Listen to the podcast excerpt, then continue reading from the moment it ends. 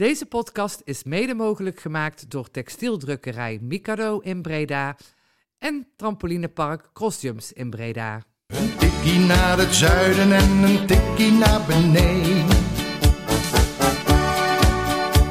Daar wonen al mijn vrienden en daar voetbalt NAC. Laat nu de klok maar luiden, er is toch niks aan te doen.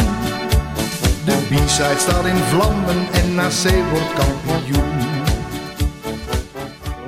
Ja, welkom luisteraars bij een nieuwe editie van de Tikkie naar het Zuiden podcast. De podcast van B-Side Reds over NAC. En vandaag zitten we, ja, zijn we te gast bij NAC. En we zitten voor het eerst in de boardroom. Eh, Een nieuwe opgeleverde kamer, eh, ook eh, die aansluit op de nieuwe kantoorruimte van NAC. En we kijken zo op het veld uit. En dat heeft een, eh, heeft een reden, want we zijn eh, op visite bij eh, algemeen directeur Matthijs Manders. Ja, goedenavond. Leuk dat jullie er zijn. Ja, en bedankt dat we, dat we mogen komen bij jou in de, in de podcast. Of bij jou, bij jou op kantoor en bij ons in de podcast. Ehm, ja, om even te beginnen. We hebben natuurlijk afgelopen week een, eh, een wedstrijd eh, gespeeld en gewonnen. Hoe heb je die, eh, hoe heb je die wedstrijd beleefd? Nou, ik heb heel vaak gezegd, ik vind wedstrijden in een leeg stadion eigenlijk verschrikkelijk. Ik heb dan nog misschien het, het, het voordeel dat ik erbij mag zijn, maar ja, beroepsmatig. Maar het is natuurlijk, heeft niks met betaald voetbal te maken. En zeker ons stadion, hè, waar eh, bijna 19.000 man tekeer kunnen gaan, waar je dan...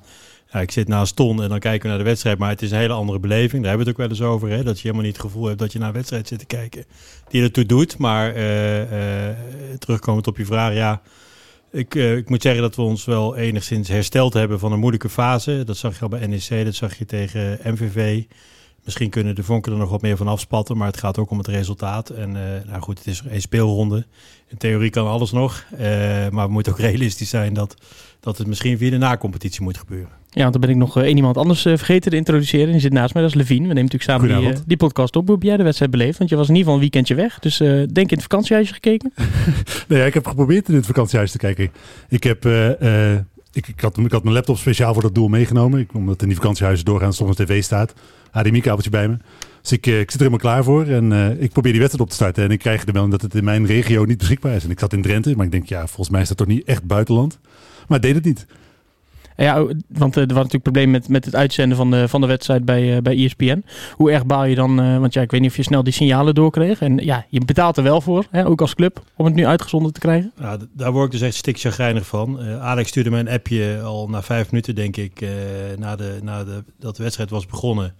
We hebben best wel onze nek uitgestoken om ervoor te zorgen in ieder geval dat onze supporters... ja, het, is, het heeft niks te maken met de stadionbezoek, maar in ieder geval... Dus het minste wat je kan doen, dat ze de wedstrijden van NAC live op tv kunnen kijken. Dan is het nog steeds je eigen keuze of je dat wil, maar... Daar hebben we ons ook sterk voor gemaakt. Daar betalen we ook geld voor. Nou, dat, dat is me meer dan waard. En als je dan hoort dat, ja, dat onze supporters eh, eigenlijk losgaan op, eh, op social media omdat ze geen toegang hebben tot de wedstrijd, ja, dan voelt dat heel slecht. Ook omdat je op dat moment helemaal niks kunt doen. Hè? En eh, het li- ligt ook helemaal buiten je invloedssfeer. Eh, ja, dat frustreert enorm. Ja, dan krijg je uiteindelijk wel, eh, ja, sorry, eh, foutje, dit en dat, zus en zo. Maar ja, er zijn supporters die missen gewoon, volgens mij, meer dan, eh, dan een helft van de wedstrijd. dat is heel, vind ik heel vervelend. Want wat was precies de reden dat het niet werkte? Ik heb echt geen idee. Ik heb geen idee. En hadden we het bonnetje nog? Krijgen we dan nog wat geld terug? Of werkt dat niet zo? Nee, kijk, dat wordt, dat wordt wel netjes geregeld. Dat, wij betalen niet voor die wedstrijd. Eh, dat, dat is ook helemaal niet de issue, maar daar ging het helemaal niet om. Ik had hem graag dubbel betaald, bij wijze van spreken. Omdat ik gewoon vind dat, eh, dat je supporter, eh, of je nou goed of slecht voetbalt, gewoon recht heeft eh, als alternatief om thuis naar de wedstrijd te kijken. En, en nou ja, dat, dat, dat is heel jammer. En of het nou een technische reden was of wat dan ook, weet ik eigenlijk niet. Dat, nee. Nou, uiteindelijk, uiteindelijk winnen we die wedstrijd. Ja, Eh, ik was dan wel benieuwd, want ja. je, je, je speelt dan inderdaad een wedstrijd die eigenlijk door een groot aantal mensen niet gezien kan worden. Een aantal mensen wel, maar ja, flink wat mensen niet. Is het dan zo dat jullie op een moment gedacht hebben, ja, we kunnen natuurlijk ook gewoon heel even wachten tot, tot het probleem opgelost is? Of werkt het zo niet? Nee, dat werkt zo niet. Want de KNVB bepaalt gewoon om acht uur moeten alle wedstrijden beginnen. Eh, dus als het niet eh, op tv is, dat is in principe voor de, voor de regelgeving zeg maar niet relevant. Eh, wel voor de supporter, maar niet. eh, die wedstrijd moet gewoon om acht uur beginnen. De scheidsrechter gaat niet vragen voordat hij op zijn fluitje blaast of alle supporters thuis zijn ingeschakeld en of we mogen beginnen. Dat, eh, daar had hij ook geen weet van, want ik denk niet dat dat bij de KNVB überhaupt terecht komt. Maar dat zijn wel twee echt gescheiden werelden, zeg maar. Ja. Ik ben dan- benieuwd hoe dat overigens bij de Champions League finale zou zijn. Ik denk, Ja, daarom. ja, daar zit natuurlijk allerlei commerciële belangen achter. Hè. Dat speelt hier natuurlijk wat minder. Maar ik vraag me af wat er dan zou gebeuren tegen. Ik kan me haast niet voorstellen dat die wedstrijd dan toch gewoon op het eh, op geplande tijdstip eh, van start gaat. Als Nee, je ja. weet dat er tientallen miljoenen mensen naar kijken. Lijkt me commercieel nogal een, een kleine ramp die zich, dan, eh, die zich dan voordoet. Dat denk ik ook. Nou, we winnen natuurlijk uiteindelijk die wedstrijd. En dan eh, is het nog wel een minuutje of tien wachten. Eh, want eh, op de andere velden waren er eh, tien minuten blessuretijd. En dan blijkt dat we officieel nog in de race zijn voor, eh, voor promotie. En hoe moeten we die kansen dan, eh, dan inschatten? Nou, statistisch denk ik niet eh, heel, heel hoog. Maar ik heb wel eens eh, eh, het voetbal rare dingen meegemaakt. Jullie ook, denk ik. Dus wat dat betreft, zolang er een kans is, dat is een flauw cliché, maar zo is het wel. Is er een kans? En dan moet je er alles aan doen om, om ervoor te gaan. Het enige wat wij kunnen doen is proberen woensdag onze wedstrijd goed te spelen en te winnen. Goed spelen ook als, als opmaat eventueel naar de play-offs. Hè, om, om zelfvertrouwen te krijgen, nog meer zelfvertrouwen te krijgen. En ja, daarnaast eh, eh, eh, gewoon proberen die drie punten te pakken. Want ja, het, moet maar, het zou maar eens raar, lopen op de andere velden. Het zijn er wel drie, hè, dus dat maakt het gewoon wel heel, heel ver weg. Maar nogmaals, we gaan er wel voor. Ja, want als we heel even scenario erbij pakken. als jullie winnen, eh, Almere gelijk speelt, Go Eagles gelijk speelt of verliest. Hè, en de Graafschap verliest, dan ben je er. Dus in principe, het is toch Als je geen... het zo zegt, dan lijkt het heel simpel. Ja, maar dat is het. Ja, nee, ja. Eh, maar goed, wat ik zei, het zijn drie ploegen die alle drie eigenlijk eh, steken moeten laten vallen. En eh, nogmaals, in deze competitie kan alles. Hè, want als je bijvoorbeeld terug- terugkijkt naar onze wedstrijd tegen Dordrecht, of die, hè, die we thuis verloren met 0-1 tegen de verhouding in, zeg ik er maar meteen even bij. Maar bijvoorbeeld ook een Roda, waar wij 3-3 spelen en die verliezen een week later met 7-0 van, van Dordrecht. Waarmee ik alleen maar wil zeggen dat in onze competitie, wat dat betreft, een, eh, een, eh, een verrassing in een heel klein hoekje zit. Ja, maar je, je haalt die wedstrijd van Dordrecht aan. Had je die gewonnen, dan was je er geweest. Ja, kijk, ik zeg altijd, en ik weet dat niemand het meer wil horen, maar ik zeg het dan toch nog één keer. Als we geen corona hadden gehad. Stel dat wij de, de periode dat wij corona hebben gehad en acht basisspelers missen. Stel dat we 30% van de punten hadden gepakt die we nu niet hebben gepakt. Dan waren we al lang, eh, lang en breed gepromoveerd. Ik weet wel dat op een gegeven moment moet je dat ook achter je laten. Maar het, het, heeft natuurlijk wel mee- meegespeeld. Zeker ook omdat het zo lang heeft geduurd voordat alle spelers weer echt op sterkte waren. En, en, en wat je zegt, Levine, is terecht. Had ik het met Alex vanmorgen vanmiddag ook nog over. Alex, ons perschef, zit naast mij. Dat, dat inderdaad, als we van Dordrecht hadden gewonnen... of hadden het bij Topos uit eh, drie punten gepakt... of uit bij de, Den Bosch... Ja, dan was er niks aan de hand. Alleen dat zullen onze concurrenten ook zeggen. Hè. De graafschap zal ook wel zeggen... Nou, moet, nou zijn we afhankelijk van die laatste wedstrijd... maar als we, maar als we die hier of als we daar eh, punten Ja, maar toch, hè, als je zegt, je, je zegt corona, ik, ik, dan denk dat je kunt betogen dat, dat iedere eh, ploeg wel een slechte fase in een seizoen heeft. Nou ja, laat dan corona jullie slechte fase zijn. Dan moet je toch herkennen dat buiten die eh, slechte fase er ook echt wel momenten geweest zijn waarop je het echt hebt laten liggen. Neem bijvoorbeeld Excelsior thuis. Ja, die hadden we ook moeten winnen. Dat, geen excuus, die hadden we moeten winnen. En ik moet je zeggen, ik, eh, eh, ehm, eh, ja, in, aanloop naar een wedstrijd toe, hè, dan heb je altijd wel een gevoel, zeg maar. En bij Excelsior heb ik geen moment het gevoel gehad dat we niet gingen winnen. Ik hoop je niks voor, weet ik. Eh, we hebben wel verloren, dus wat dat betreft is het nou helemaal zo. Maar die is wel hard aangekomen. Die is hard aangekomen. Ook bij de groep volgens mij, ook met al het gezeur daarna. Wat niks met die wedstrijd specifiek te maken had. Maar hadden we die gewonnen, ja, dan, wa- ja, dan hadden we iets anders nu eh, eh, naar de ranglijst gekeken. Maar ja, goed, nogmaals, weet je, dat ligt achter ons. We kijken wel echt vooruit. We spelen morgen, overmorgen een belangrijke wedstrijd. En eh, daarna, heel kort daarop, begint, de begint de play-offs. En dan moeten we gewoon zorgen dat we er staan. Ik heb altijd gezegd, de breedte van de selectie gaat, gaat in je voordeel werken. Nou, dat moeten we dan maar ook laten zien. Ja, maar ik, ik snap dat je vooruit wil kijken, hè? maar eh, eh, het is toch zo dat je eh, ook langzaam nu het einde van het seizoen nadert een ja, terugblikt op dit seizoen. Hoe, hoe kijk je dan naar dit seizoen? Want je noemde al, hè, corona heeft, heeft je part gespeeld, maar ben je tevreden over het hele seizoen genomen? Want technisch gezien doe je tot de laatste dag, dag van de competitie mee om promotie. Ja, kijk, er zijn best wel dingen waar je, waar je tevreden over bent, maar er zijn ook zaken waar we niet tevreden over zijn. Ik, als ik heel eerlijk ben, ik ben gewoon niet tevreden dat we nu staan waar we staan. Ik vind dat we eigenlijk nu, of tenminste naar 38 speelronden, dus we hebben nog één te gaan, maar eigenlijk op de tweede plek minimaal hadden moeten staan. Eh, eh, dus ja, ja, is het terecht? Ehm, eh, het, is wel zoals het is. We hebben, we hebben goede periodes gehad, maar ook gewoon echt minder goede periodes. We hebben sommige wedstrijden echt verschrikkelijk slecht gevoetbald. En we hebben wedstrijden goed gespeeld. En daar moet meer balans in komen. Je mag niet door een ondergrens zakken. En eh, dat, is, dat is wel een paar keer gebeurd. En daar kan ik allerlei redenen voor aanwijzen. Die echte evaluatie die, die, die moet nog komen. Dat, dat wil ik echt pas doen als we klaar zijn. Hopelijk met promotie. Maar, eh, maar, maar dat is een goed moment denk ik om toch eens even terug te kijken. Iets meer afstand te nemen. Even uit de emotie. Kijken wat we kunnen leren van het afgelopen seizoen. Dus de start was vrij ongelukkig, dat, vergeten we snel. Maar ik ben vrij laat begonnen. En toen heb ik eerst nog samengewerkt met Petri Ballen en Tom van Abelen. Op een gegeven moment afscheid van genomen. Eh, toen zijn we op zoek gegaan naar een nieuwe trainer. Die hebben we uiteindelijk gevonden in Maurice Stijn. Maar toen was de voorbereiding al een tijdje bezig. Dus je hebt eigenlijk constant een beetje achter de feiten aangelopen. We hebben wel spelers kunnen halen, ook heel veel spelers niet kunnen halen. Uh, we zijn ook gaandeweg dit seizoen hebben we ook best nog wel uh, serieus spelers laten gaan en vervangen. Steeds om twee redenen. Sportief wilden we een stap vooruit zetten, maar ook zeker financieel. Dat waren jongens die over het algemeen allemaal best wel hoog en de salaris, in het salarishuis zaten. Dus, ja, dus je bent eigenlijk het hele jaar daar nog werk aan doen wat je het liefst aan, aan, aan het begin van het seizoen had gedaan. nogmaals, ja, dat ik, ik, ben niet op zoek naar excuses, maar ik, probeer even te evalueren wat er dit jaar is gebeurd. Ik denk dat dat wel meespeelt, want dat waren over het algemeen jongens die best wel zwaar op de begroting drukten en, en de meeste allemaal op de bank zaten. Hadden we liever voor dat geld ja, wat andere spelers gehad. Maar goed, het is zoals het is. Maar dat was best wel een onrustige start van het seizoen. Nou, corona net al even over gehad. En ja, in combinatie denk ik met een aantal wedstrijden waar we, ja, waar we gewoon teleurgesteld hebben. Wat, wat echt wel iedereen weet. Uh, ook de staf weet heus wel welke wedstrijden goed en niet goed waren. Uh, lopen ze ook helemaal niet voor weg. Ja, en dan sta je nu waar je staat. Ja. Ik denk, eh, om nog even over dat evalueren te hebben. Als ik, als ik kijk naar de geluiden die, die wij in ieder geval van de supporters meekrijgen. Uh, is het een van de dingen die zeggen, ja, we hebben het, de, de groep aan zich niet echt beter zien worden. We hebben niet echt een, een, een stijgende lijn kunnen ontdekken. Ben je het daarmee eens of hoe kijk je daarnaar? Ja, ik vind dat lastig. Uh, ik lees dat ook wel, hè. ik hoor dat ook wel. Ik denk dat een aantal jongens zich wel ontwikkeld heeft. Uh, uh, dan kan je zeggen, ja, we, daar hebben we niks aan, want dat is een huurspeler. Maar bijvoorbeeld Ramon Hendricks heeft zich enorm goed ontwikkeld bij ons. Daar hebben we niks aan, dat is een huurspeler. Daar, daar, hebben we niks aan, maar daarmee hebben we ook wel bepaalde wedstrijden misschien wel over een dood punt heen kunnen helpen. Hè? Ook met zijn inzet. Um, ik, ja, ik weet niet. Ik denk dat Kai zich ook heeft een moeilijke start gehad bij ons. Maar je merkt in ieder geval ook weer de laatste twee wedstrijden zag je dat, dat hij ook met steeds meer zelfvertrouwen gaat voetballen. DJ uh, hebben echt wel gezien dat hij kan voetballen. Moois heeft zich ontwikkeld.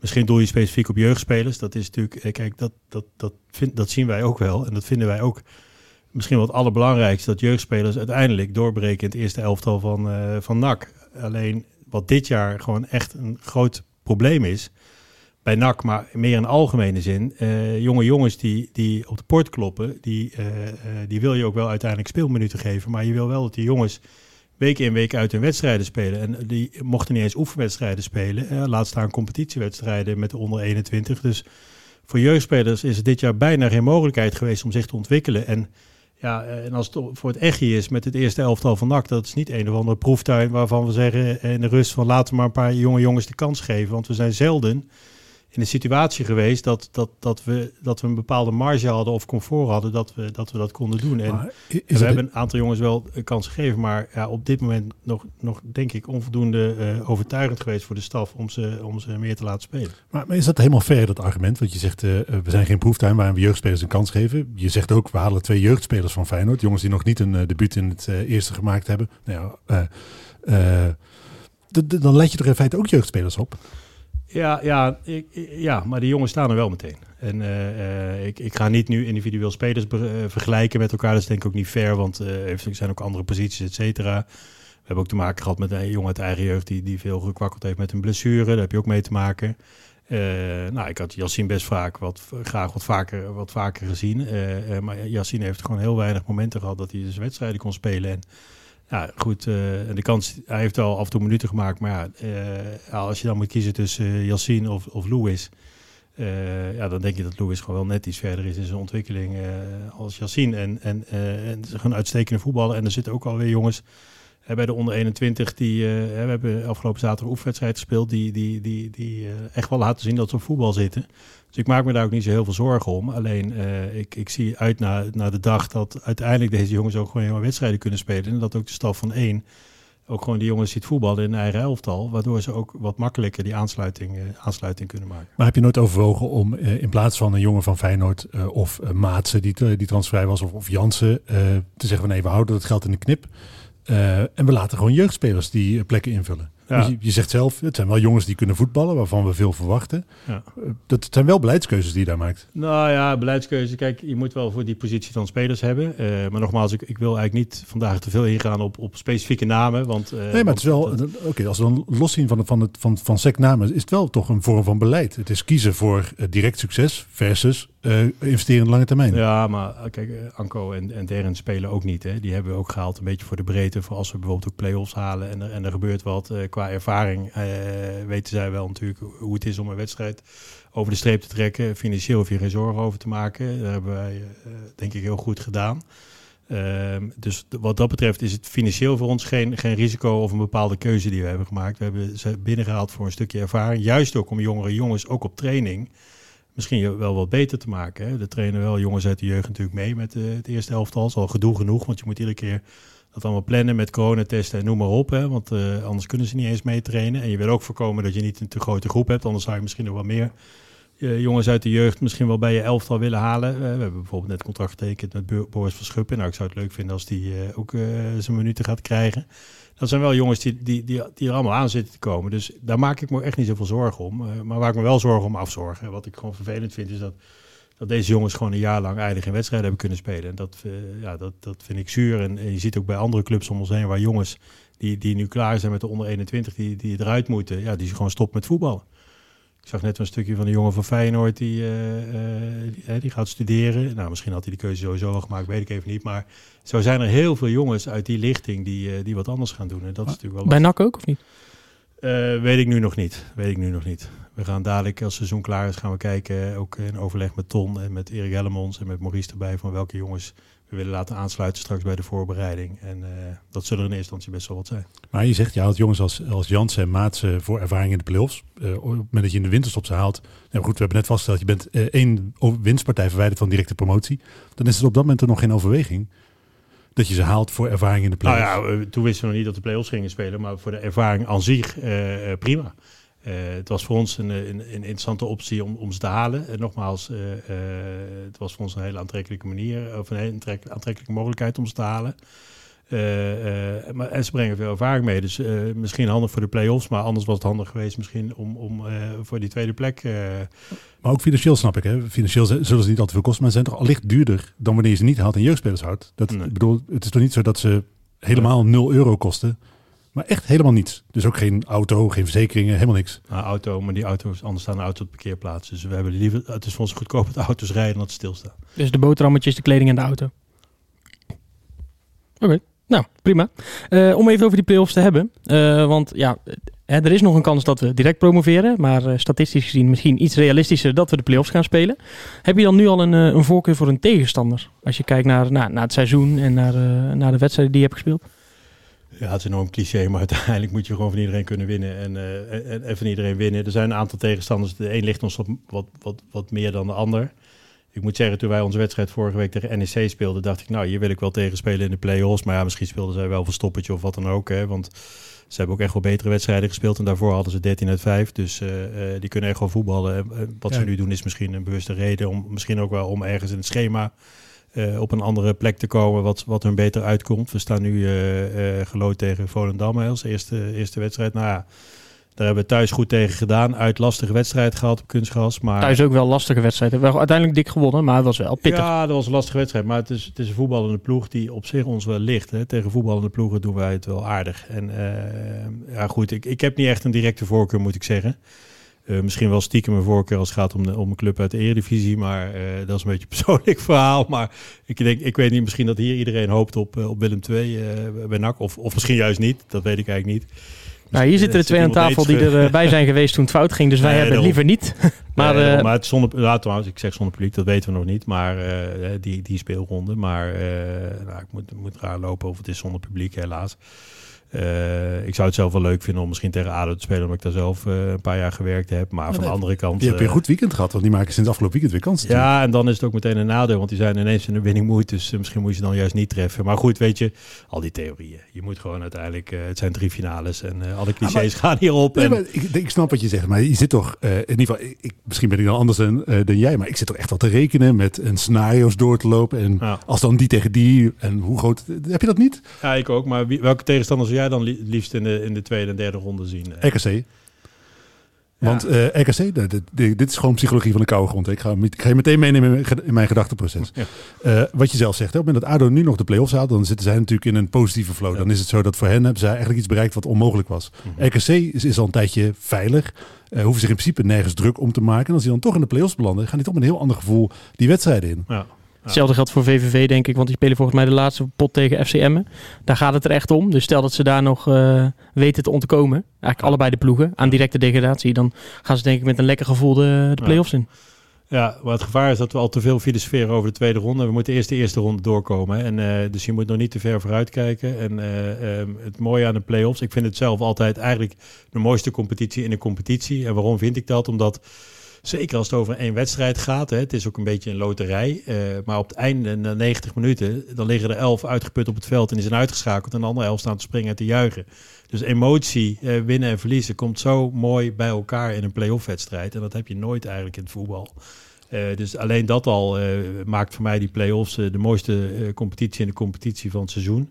Ja, het liefst zit je dus zelf niet in en, en bij een neutrale toeschouwer.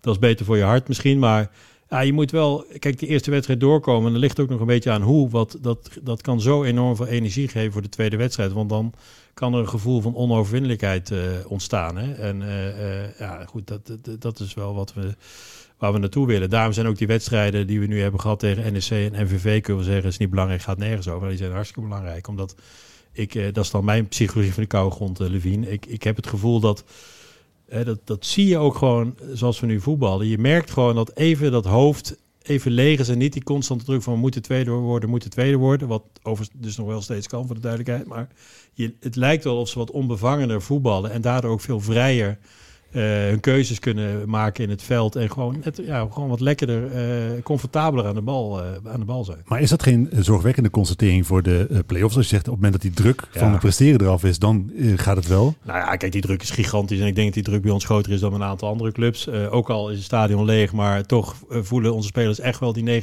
19.000 supporters die meekijken wat goed is. En uh, dus ik, ik, dat hoor ik ook wel eens van spelers. De druk bij NAC is gewoon groter dan bij een aantal andere clubs. Nou, dat is alleen maar mooi. Daarom willen deze jongens ook bij NAC voetballen. Willen we allemaal bij NAC werken. En daar moet je ook niet voor weglopen. Ik, ik zeg ook niet dat goed of fout is. Meer een constatering dat je, dat je gewoon merkt dat, dat ze nu wat, wat vrijer aan de, of ja, wat comfortabeler aan de bal, aan de bal voetbal, ja, voetballen. En ja, eh, luister, ik, straks als zij tegen, nou laten we vanuit gaan dat Volendam gaat zijn, de eerste wedstrijd, ja, dan komen ze natuurlijk met uh, gespannen het veld op. Maar dat zal voor de tegenstander niet minder zijn, want het is alles of niks. En geloof mij dat we dan echt wel volle bak gaan. Ben je nog wel bezig met het, met het thuisvoordeel nu? Ondanks dat er dan geen publiek, nou hoogstwaarschijnlijk geen publiek mag zitten? Ja, dat is heel raar, want uh, een leeg stadion biedt eigenlijk geen voordeel. Want toch zie ik ons stadion als een voordeel, ondanks dat het leeg is, om hier te voetballen op een of andere manier. We hebben fantastische grasmat weer. En uh, uh, die heeft niemand, zo mooi. Dus uh, ik denk dat het in ons voordeel is. Nou ja, je hebt toch je eigen kleedkamer, gewoon je eigen je voorbereiding, je sportmaaltijd, allemaal op, ja, op dezelfde plek. Ja, ik weet niet. Thuis, thuis heeft altijd een voordeel. Ben je dan ook richting die playoffs? Want hè, je, je kunt dus nog direct promoveren als je wint, dus je wil sowieso winnen. Maar ben je dan ook richting die playoffs nog bezig met een plekje stijgen? Of, ja, maar kijk al die theorieën, want wij staan op twee ploegen één punt achter. Dus uh, ja, ik kan daar wel allemaal uh, wiskundige formules op loslaten. Het begint gewoon dat je zelf moet winnen. Dus het is bijna niet te plannen uh, waar je uiteindelijk woensdagavond staat op welke plek. Hoe schat je dan die kans in tegen Cambuur? Want Cambuur is natuurlijk dit seizoen ja, met, met afstand het beste elftal uit deze competitie. Ze hebben, was ik hier, ik heb 106 doelpunten inmiddels gescoord. nee, 28 gewonnen. Het is niet de allermakkelijkste wedstrijd. Het is niet de allermakkelijkste wedstrijd. Uh, nou, misschien moeten we hopen op een uh, wat mindere avond van, van hun kant. En van de andere kant uh, hebben wij best wel laten zien dit seizoen... tegen sterke tegenstanders dat wij onze beste wedstrijden spelen. Nou, laten we dat dan maar vasthouden en met die instelling naar, naar Cambuur gaan. Er is best wel iets aan het ontstaan in onze groep. Er is best veel vertrouwen in, in, in, een resultaat. En ehm, ja luister, uh, Cambuur is een hele goede ploeg, alleen niet onverslaanbaar. Uh, dus, dus wat dat betreft uh, kan het. het Voelt het ook wellicht een beetje als revanche? Je hebt natuurlijk de eerste wedstrijd tegen hen uh, gespeeld op het moment dat je ja, halve selectie ondersteboven lag. Het is eigenlijk de eerste keer dat je met een ja, ploeg kan meten van het niveau waar je eigenlijk naartoe wil. Nou, dat klopt. Maar als je terugkijkt naar andere wedstrijden, hè, toen we wel gewoon fit waren, de Graafschap Almere, die hebben toch uh, zeker Almere hier met 4-0 uh, gewoon met echt, uh, echt goed la laten zien dat we goed kunnen voetballen.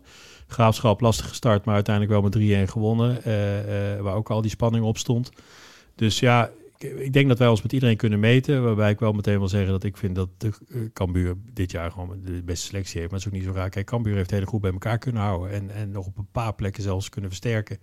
En dat heeft de graafschap ook uh, enigszins gehad. En uh, ja, dat, dat zie je dan toch terug. Uh, alle, alle, ja, daar zit veel. Het is wel lekker als, als er rust is bij de club, dan zie je dat ook op het veld vaak natuurlijk. Ja, dat klopt. Dat, dat scheelt. Nou, Cambuur is ook best onrustig geweest dit jaar, volgens mij op bestuurlijk vlak. Dat speelde ook wel van alles. ik moet zeggen dat bij ons relatief, ja, misschien naar. Nou, dit na, seizoen. Na, na maar Excelsior maar... even. Maar, maar voor, de, voor de rest relatief rustig seizoen, denk ik. Zeker van dakbegrippen. Uh, ik krijg ook wel eens, hè, als we slecht hebben gespeeld van supporters, van ben maar blij dat je dat er geen publiek was. Ja, dat, dat vind ik dus niet. Want ik vind ook als wij een waardeloze wedstrijd spelen in een stadion, A, speel je waarschijnlijk beter met publiek. En B, als je een keer een waarde, waardeloos wedstrijd speelt met publiek, dan krijg je echt wat te horen. En ook dat geeft toch op een of andere manier spelers wel een signaal die, die ze meenemen naar de training en naar de volgende wedstrijd. En nu, ja, als je met 3-0 verliest, uh, uh, ja, je loopt van het veld af. Ja, het is, ja, het is echt een rare, hele rare uh, gewaarwording is dat. Dat geloof ik. Je stipt al even aan de, de supporters. Je begint deze week met de seizoenkaartverkoop, uh, de nieuwe campagne. Ja. Um, om maar eerst even terug te blikken rondom de uh, campagne van de, van de seizoenkaarten. Uh, er is natuurlijk een compensatieregeling mogelijk. Um, heb je een beeld van hoeveel mensen compensatie hebben aangevraagd? Ja, kijk, eigenlijk wisten we dat in het begin van het seizoen al. Hè, want je had vorig jaar de keuze om een gouden seizoenkaart te nemen of een reguliere seizoenkaart. Dus uh, heel veel supporters hebben gekozen voor een gouden seizoenkaart. Waarin ze eigenlijk zeggen, ik steun de, de club onvoorwaardelijk en ik, kan dat ook doen. En er zijn supporters die hebben gezegd, ja, ik kies toch uh, om, om allerlei goede redenen voor een andere kaart. Waarmee ik wel recht op compensatie heb. Dus eigenlijk hebben wij al rekening gehouden met het feit dat die supporter in principe gewoon compensatie krijgt als wij... Uh, zonder publiek onze wedstrijden moeten spelen. Eerlijkheid gebied te zeggen dat ik toen niet had verwacht dat we een heel seizoen, echt een heel seizoen zonder publiek zouden spelen. Helaas is het wel bewaarheid geworden. Dus die supporters hebben recht op, uh, op, uh, op compensatie. Daar hebben we ook altijd rekening mee gehouden. Uh, en, en van die groep is er toch weer een, een, een nou, best wel een serieus deel. Wat, wat alsnog bij nader inzien heeft gezegd: ik zie alsnog af van compensatie. En nou, hoe groot is dat deel? Ja, dat kan ik nu nog niet zeggen. Maar waarom niet? Het is een maand geleden dat de mensen hun keuze doen. Ja, maar dat hangt ook een beetje af met de starttaak van een nieuwe campagne. Dus, uh, uh, Als in je wil het niet zeggen? Sorry? Je wil het niet zeggen? Nee, ik, ik, het is nog te vroeg om daar iets over te zeggen. Er is wel toen nog gesproken, hè? De, op een gegeven moment kwam je kan afzien van compensatie of je kan kiezen voor 10%. Toen is er nog kort gesproken over, mensen zei ja, waarom kan ik niet de helft ja. steunen? Daar, daar voel ik eigenlijk meer voor. Daar is daarna geen communicatie meer over geweest. Uh, is die optie nog afgewogen? Is dat Ja, we willen kijken of we dat straks mee kunnen nemen in een nieuwe campagne. Uh, bepaalde bepaalde uh, optie, zeg maar. Ik ga niet nu al, de hele campagne al zeggen dat. want Alex zit naast mij, die wordt dan heel erg boos. Want we gaan deze week live, dus daar zit best wel veel bloed, zweet en tranen in. ik kijk even naar rechts, maar volgens mij kan ik zeggen, Alex, dat we aanstaande woensdag live gaan. Ja, duim omhoog, heel goed. Uh, uh, nou, dat, Tegen grond. Zeg niet zeggen dat we woensdag beginnen, nou, maar heel goed. Dan hebben we toch. Nee, we hebben daar even discussie over gehad, want woensdag natuurlijk ook onze wedstrijd is tegen ja. Cambuur. En misschien uh, we beginnen met, met de verwachting dat we niet promoveren. Misschien zijn we s'avonds om 12 uur gepromoveerd, dan staan we hier te feesten en, en moeten we de campagne wat aanpassen. Maar we willen woensdag. Ja, gaat het vanzelf, denk ik. Daar hoef je niks meer aan te passen. Nee, we willen woensdag beginnen. En uh, uh, nou ja, goed, dan willen we ook nog wel kijken. De supporters die, uh, die het afgelopen jaar recht op compensatie hebben. Hoe die met de nieuwe seizoenkaart, hoe, ze, hoe ze daarmee omgaan. En moet ik dan, moet ik dan echt denken aan, aan een kortingsbedrag? Of kan het zijn dat ik gewoon voor 100 euro aan bier op mijn kaart krijg? Bij wijze van. Moet nou, ik meer in die hoek denken? dat volgens mij niet. je moet echt aan een kortingsbedrag denken. Ja. Ja. Nou, dan uh, is dat voor de mensen die nog een keuze willen maken nog, uh, ja. nog duidelijk. En ja. ik, ik, wil ook wel benadrukken, hè. ik heb dat wel vaker gezegd. Uh, ik probeer af en toe wel een beetje te communiceren via Twitter. Maar ik vind ook, kijk, de supporters die hebben gekozen voor recht op compensatie, die wil ik ook niet te veel gaan pushen van, joh, je steunt de club om er vanaf te zien. Ik vind, we hebben vorig jaar die keuze geboden supporters kiezen daarvoor. En uh, uh, ja, dan, dan moet je dat denk ik ook respecteren dat, dat een supporter ervoor heeft gekozen. Maar, en we willen hem liever dan ook weer enthousiast maken voor het volgende jaar. Maar als je zegt, je moet dat respecteren. Je wil die mensen uh, niet op andere gedachten per se brengen of dwingen tot een andere keuze. Dan kun je toch ook gewoon zeggen wat die, hoe groot die groep was. Want het, als je nu zegt, ja, ik wil eigenlijk daar niks over zeggen. Dan suggereer je daar, bij mij althans mee, dat het een grote groep is. Nou, dat, nou het, is, het is wel, hoe zeg je dat? Het is nou, het, het, viel mij niet tegen, laat ik het zo zeggen. Alleen we zijn nog aan het kijken wat we met die groep willen doen. Dus daarom wil ik er nog niet te veel over zeggen. Oké, helemaal goed. Ehm, ja, je zei net al, ja, we, hebben, we, zijn er eigenlijk, we hebben er wel rekening mee gehouden dat, eh, dat die mensen compensatie krijgen. Eh, je bent natuurlijk wel al bezig met de plannen voor volgend jaar. Als je dan kijkt naar de, naar de seizoenkaarten, de campagne gaat woensdag live. Eh, hoeveel heb je er begroot voor volgend jaar? Wat denk je dat dat haalbaar is? Ja, kijk, dat zijn bedragen die ik niet naar buiten breng. Maar, nee, maar aantal seizoenkaart. Ja, nou ja, laat ik zo zeggen. Ehm, wij, wij hopen stiekem wel een beetje op een vergelijkbaar aantal met afgelopen seizoen. En we beseffen ons wel heel goed dat supporters na een jaar als dit, waarin ze, of het nou onvoorwaardelijk is geweest of niet, uh, uh, niemand had verwacht dat het een jaar lang uh, zonder publiek zou zijn. En ik denk dat supporters misschien ook wel daardoor wat voorzichtiger zijn geworden. Hè. Ik moet wel zeggen, er is wel licht aan het einde van de tunnel als je de, de kranten vandaag weer leest. Maar dat hebben we misschien wel vaker gehad. ik, ik hou er echt rekening mee dat wij het hele seizoen 21-22 met publiek gaan spelen. Dat durf ik wel te zeggen. ik kan het alleen niet hard maken. Maar het is, het, is, het is op basis van alle signalen die mij nu bereiken. We gaan binnenkort een EK spelen met, met best substantieel aantal supporters op de tribunes. Als dat allemaal goed, goed uitpakt, dan uh, is er weinig reden denk ik, om aan te nemen dat wij het nieuwe seizoen zonder publiek of, of met beperkt publiek moeten gaan spelen. Hangt ook heel erg af van hoe ver we dan staan met vaccineren en dat soort zaken. Ik denk dat het cruciaal gaat zijn. met, met testen gaan we naar een testsamenleving, wat, wat, wat volgens mij veel supporters niet willen. Namelijk dat je van tevoren een test moet ophalen en dan pas naar binnen mag. Dat wil ik ook niet. Maar ja, bevolking, bevolkingsgezondheid staat natuurlijk wel op één. Bij iedereen, denk ik. Dus vind het altijd lastig om daar uitspraken over te doen. ik wil gewoon een volle bak hier. En ik hoop dat onze jongens door 19.000 man worden gesteund voor het seizoen. Want ja, dan zijn wij onverslaanbaar hier in, in Breda. En, en daar richten we ons wel op. Dus, dus wat ik zeg als antwoord op je vraag. Ja, wij richten ons wel op, op een vergelijkbaar aantal als, als dit seizoen. Dus ongeveer 11.000 om en erbij. Als je dan kijkt, hè, want je bent natuurlijk nu model aan het maken, want ja, je rekent misschien niet voor de stand, maar je rekent natuurlijk wel voor de begroting voor komend jaar. Ja. Wat, wat is dan de impact van promoveren versus in de keukenkampioen-divisie blijven? Ja, die is groot, uh, want alles gaat, echt alles gaat omhoog met, uh, met promotie, maar om, om nou een bedrag eraan te koppelen, ik ik nou ja, factoren wellicht? Of nee, nee, maar ik, ik, denk dat het verschil tussen ere eerste divisie voor ons volgend jaar om, om er bij 4 miljoen uh, scheelt. Want je sponsorbedragen gaan omhoog, je televisiegelden, je mediarechten. Uh, we hebben net een uh, grote deal gedaan met de online bettingpartij die, die, die substantieel stijgt op het moment dat we promoveren.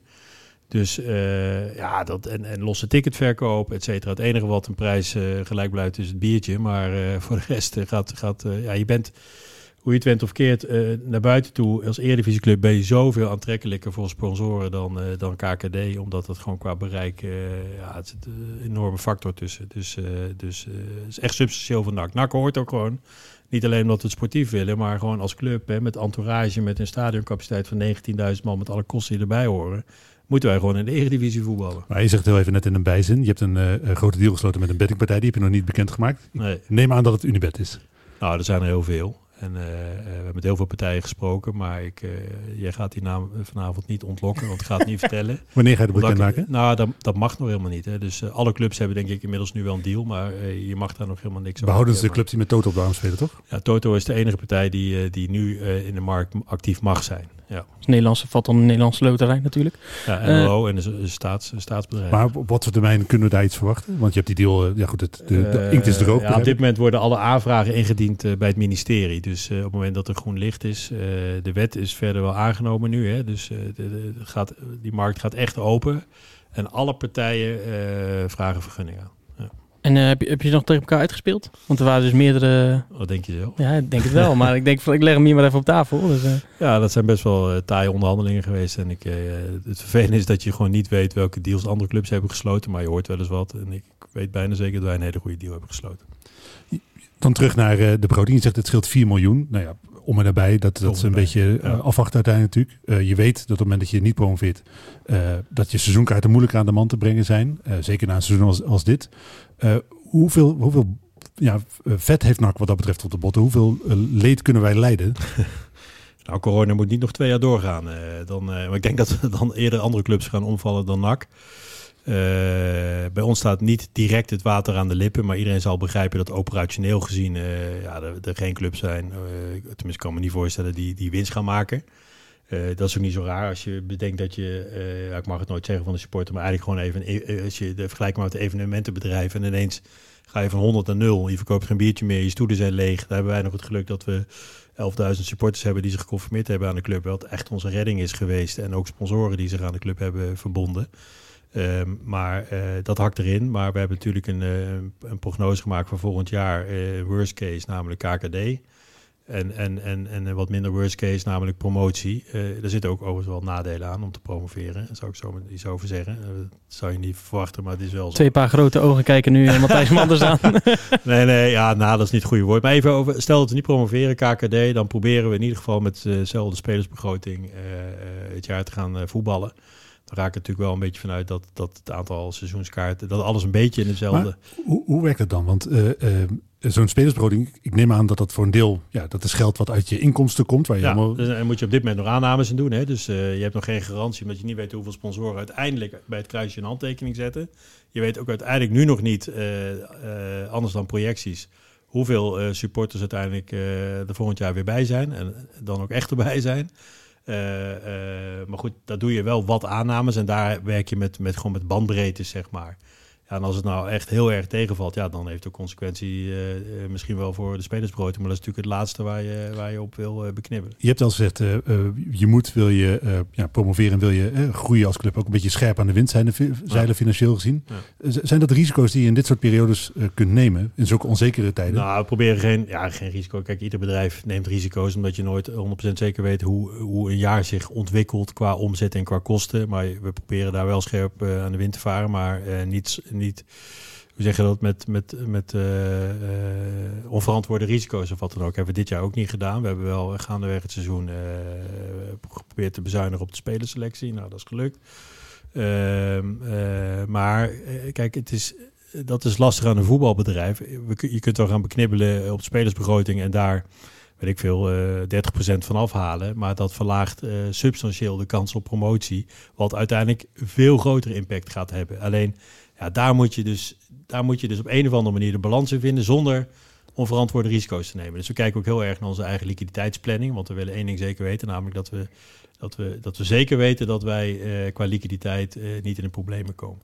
heb je vorig, vorig jaar natuurlijk wel een enorme meevaller gehad, ondanks corona, met, met de verkoop bijvoorbeeld van Van Hekken. Ja. Ja, ik ik durf wel te stellen dat dat dit jaar, denk ik, eh, moet heel gek gaan als je weer zo'n bedrag aan transferinkomsten binnen wil. eh, Dat weet je in het voetbal je, nooit. je weet het nooit. Je weet het nooit. Maar, eh, eh, Nee, maar... oké. maar eerlijk is eerlijk, ik bedoel, Nee, maar- is, is dat geld op? Hadden jullie bij Van Heck een half jaar daarvoor ook niet gezegd. Nee, oké, Dus, oké. Nee, maar Heel even. Als je dan nu een speler zou moeten noemen waarvan je zegt, nou oké, als ik dan bij geld op iemand zou moeten zetten, die gaat komende zomer 2,5 miljoen opleveren. Dat, dat, dat- Nee, ik denk dat dat lastig wordt. Oké, oké. Ik, zie de, ik zie de koppen morgen al op jullie Ja. schijnen. Nee, maar is er dan, eh, bijvoorbeeld dat budget, is dat, is dat al volledig op? Wat daar toen is opgehaald? kijk, of, of is dat nu een probleem wat je, waar je tegenaan gaat lopen dat je dat geld nu niet binnenkrijgt? Nee, nee, wij- ik, je hoort mij niet praten over problemen. Eh, eh, ik zeg alleen maar dat nog twee jaar corona, dat, dat is een probleem.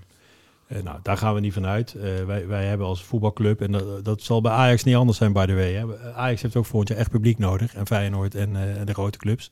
En wij ook.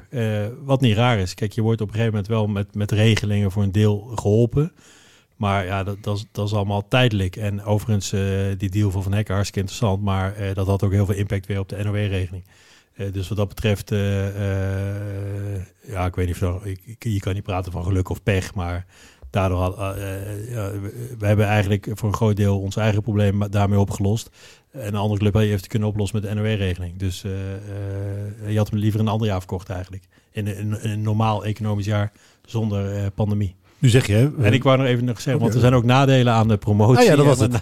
nadelen is daar wil ik niet aan denken op dit moment. Nee, nee, nee, maar nadelen is niet het goede woord. En ik teken bij het kruisje, maak je geen zorgen. Maar kijk, na, na zo'n coronajaar als dit is, is promoveren, er zit ook wel wat risico's aan. Want je moet je dan echt gaan stretchen. Hè. Ik noemde net wel dat je omzet omhoog gaat, maar je zal ook een eredivisiewaardige selectie moeten gaan samenstellen. Dat kost heel veel geld met eh, eh, eh, alle risico's van dien als je, als je er niet in blijft. Dus je promoveert liever eigenlijk naar een economisch goed jaar dan naar een coronajaar.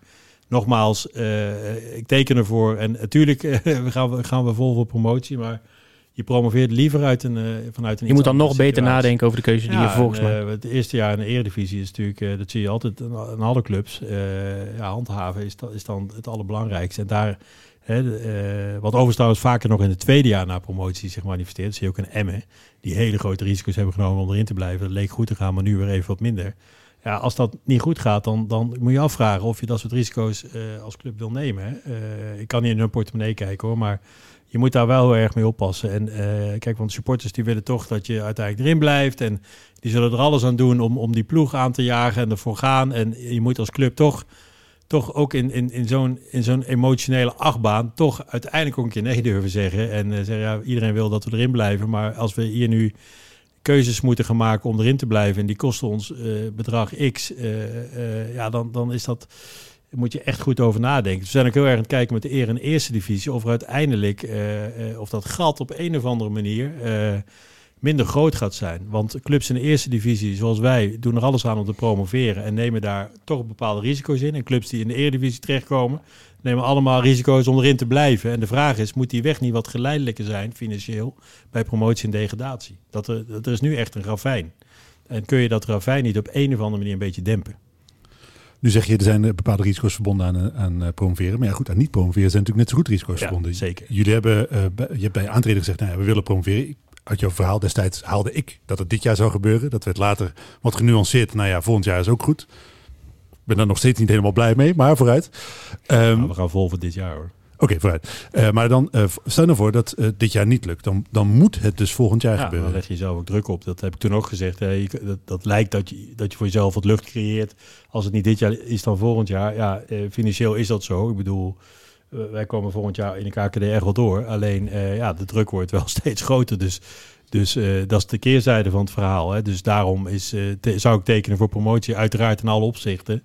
Even los van het argument wat ik net noemde. Omdat, eh, ja, dat is voor ons... eh, eh, wij kunnen ons zo wij kunnen ons echt zo enorm doorontwikkelen als professioneel bedrijf in de eredivisie, wat in de eerste divisie zoveel lastig is. En ja, je maakt in de eerste divisie echt als organisatie een pas op de plaats. Maar welke garanties heb je eh, voor komend seizoen? Want we, we moeten ja, realist zijn. Het, eh, eh, het zijn wedstrijden, het zijn finales, het kan alle kanten op. Eh, je moet, er bestaat een kans dat het niet lukt. Hoe, hoe bouw je voor jezelf die garantie in dat het komend jaar wel lukt? Waar, waar baseer je dat op? Ja, garanties heb je nooit, Levin, eh, was het maar waar. Want het zou trouwens ook heel saai worden als we die hadden. Maar eh, ik denk wel dat we dit jaar, we, we houden een groot deel van de groep, van de staf bij elkaar. We hebben Ton erbij. Eh, we hebben bij de jeugd hebben we geïnvesteerd in, eh, in eh, goede mensen die de club ook goed kennen. Die ook weten wat het is om bij NAC te voetballen. Dat vinden we heel belangrijk. Dus ik denk dat, nou, ik, ga niet meteen een vergelijking met Cambuur maken, maar daar hebben ze ook de groep bij elkaar gehouden en op bepaalde posities nog kunnen versterken. Dat is eigenlijk wat wij richting het komende jaar ook gaan doen. Maar als we, die, als we dan die groep pakken, dan je topscorer eh, en je middenvelder met de meeste assists, nummer twee op topscorerslijst, hebben allebei een aflopend contract. Dat is in principe zijn de mensen die je komend seizoen richting promotie zouden kunnen schieten. Ja. Ja, dat klopt. Maar die kun je dus niet, die kun je er dus niet bij. Nee, maar daar is nog helemaal geen, eh, geen definitief ei over gelegd. En om hier nou op individuele contracten in te gaan. Ik heb me voorgenomen dat niet te gaan doen, want dat, eh, dat is altijd lastig. Eh, Wil je jezelf lucht verschaffen richting die seizoenkaartcampagne, is dit natuurlijk een uitstekend moment om aan te kondigen dat je contract verlengd hebt. Jawel, maar wij moeten gewoon zorgen, hebben, zorgen dat wij een spits hebben eh, eh, die er uiteindelijk 25 in schopt, idealiter. En eh, of dat nou Sydney of Mario of een andere spits is, Ralf Seuntjes, eh dat gaan we zien. Wij moeten gewoon zorgen dat, eh, dat wij gewoon een ijzersterke selectie hebben. Maar zijn er nog gesprekken? Tussen, tussen Nou, Van zijn- en tussen en, Ja. en NAC. Want Nou, we, gaf de indruk bij ons eh, na de wedstrijd dat dat niet echt het geval was. Nou, op dit moment heeft het niet zoveel zin hè, om te praten. Kijk, eh, ik denk dat Moenier ook wel weet of wij volgend jaar eerste of eredivisie willen spelen. Moenier heeft eh, prachtige jaren bij NAC. Doet hij dit jaar weer fantastisch. We hebben een aanbod gedaan. Zij hebben een tegenvoorstel gedaan. En, en toen hebben we ook gezegd van laat het gewoon even nu eh, liggen. Ga lekker voetballen. En op het moment dat, dat we wat verder zijn en, en de competitie eindigt, dan gaan we wel weer zitten. En dan is het ook aan hem om, om, om de keuze te maken of hij bij NAC wil voetballen, ja of nee. En misschien maakt hij een andere keuze. En eh, nou, dat zou ik heel jammer vinden. En dan moeten wij ervoor zorgen dat we een speler terughalen die minimaal dezelfde kwaliteit heeft als Moenier. En hetzelfde geldt voor Van Hooijdonk, of is dat een ander verhaal? Nou ja, ik, kijk, nogmaals, dan gaan we het toch over namen hebben. Ik wil gewoon, wij willen een spits hebben die de goals maakt. En, eh, ja, het is natuurlijk wat leeft bij de supporters. Hè. Daarom vragen we het ook. Ik bedoel, eh, die zien die jongen weer eh, twee vrije trappen erin schieten. Eh, Ze zien dat hij doelpunten maakt. Is nog steeds de topscorer. Ah, nee, dat klopt. Eh, dat is ook heel belangrijk voor ons. Nee, nee, hè? nee, dat was hem denk ik. Nou oké, als we dan die, die spelers bij de beschouwing laten. eh, je zegt, hè, we, we, eh, willen selectie bij elkaar houden. Eh, we hebben mensen aangesteld die de club verder kunnen helpen. Die in ieder geval de jeugdontwikkeling naar een hoger plan kunnen brengen. We hebben een technisch directeur gehaald. Eh, maar dat zijn allemaal nog geen garanties voor het feit dat het, dat het komend jaar lukt. Nee. Eh, betekent dat dan dat je eh, om de kans te vergroten dat het lukt, meer risico's gaat nemen eh, komende nee, zomer? niet meer en niet meer. Eigenlijk hetzelfde als dit jaar. Ja, risico is een beetje, klinkt een beetje negatief. want, want we doen wat we kunnen en wat past, past binnen onze huishouding. En ehm, eh, dat vinden we belangrijk. En nee, kijk, garantie, Levine, dat ga je nooit krijgen. Ajax heeft ook geen garantie dat ze volgend jaar kampioen wordt. Kans groot, maar garantie hebben ze niet. Ze hebben wel het meeste geld. Dus eh, geld eh, is wel een hele belangrijke eh, voorwaarde om succesvol te kunnen zijn. Nou, en om dat geld uiteindelijk eh, om geld te creëren, zullen we moeten promoveren. En, en nogmaals, daarin zul je bepaalde risico's moeten nemen. Garantie heb je niet, maar luister, wij denken wel dat we goede mensen hebben aangenomen. Eh, naast de mensen die we al hebben, om volgend jaar in ieder geval eh, eh, de kans te vergroten om, om, met, om met NAC de goede dingen te doen. Want eh, je zegt, hè, je zei net van, ja, je, het lijkt alsof je jezelf wat lucht verschaft door te zeggen, we doen twee jaar, maar je legt jezelf extra druk op. Eh, het voelt voor mij eh, als supporter zijn, en dat is het verhaal wat ik al jaren hoor, als wij niet uit de keukenkampioen-divisie wegkomen, dan kunnen wij niet overleven structureel. Dat lukt ons niet, dat is onmogelijk. Ja, Het voelt een beetje alsof we richting een afgrond gaan als je nu niet promoveert. Nee, maar dat, ja, dat is dan je eigen interpretatie. Ja, maar daar, Dat- daarom wil ik dat je me gerust stelt. Nee, ja, nee, maar dat, dat voel ik niet. Eh, wat ik net al zei, hè, we hebben al een scenario gemaakt volgend jaar KKD. eh, dus da- daar hoef jij je die zorgen niet over te maken. Ik heb alleen wel bijgezegd, als die, dat, die pandemie waarin we zitten aan blijft houden... en uiteindelijk de vaccins, de, de werking, eh, weet ik veel wat er is... maar eh, de- de- uiteindelijk, eh, weet ik veel, komt er weer een nieuwe variant of whatever... Hè, of er komt een nieuwe pandemie... En we moeten nog twee, drie jaar door in een leeg stadion. Dan, dan, dan vraag ik me af of we over drie jaar nog betaald voetbal hebben, überhaupt. Dus dan, dan, dan gaat het echt wel. Dan, dan volg ik jouw redenering. Maar ook als je natuurlijk wel, stel volgend jaar wel volle tribunes en je promoveert niet, dan gebeurt er natuurlijk ook iets. Nou, dat betekent dat je, dat je nog een jaar pas op plaats moet maken. En je wordt als organisatie zwakker, want je, je maakt bepaalde keuzes uiteindelijk om ervoor te zorgen dat je op het veld eh, eh, probeert eh, hetzelfde niveau te houden. Waardoor je gaat, misschien naar je kantoororganisatie moet gaan kijken of naar andere, naar andere kosten. Dat, zit, dat is nu helemaal niet de situatie. Kijkt iemand heel verschrikt hier. Verschrikt naast me.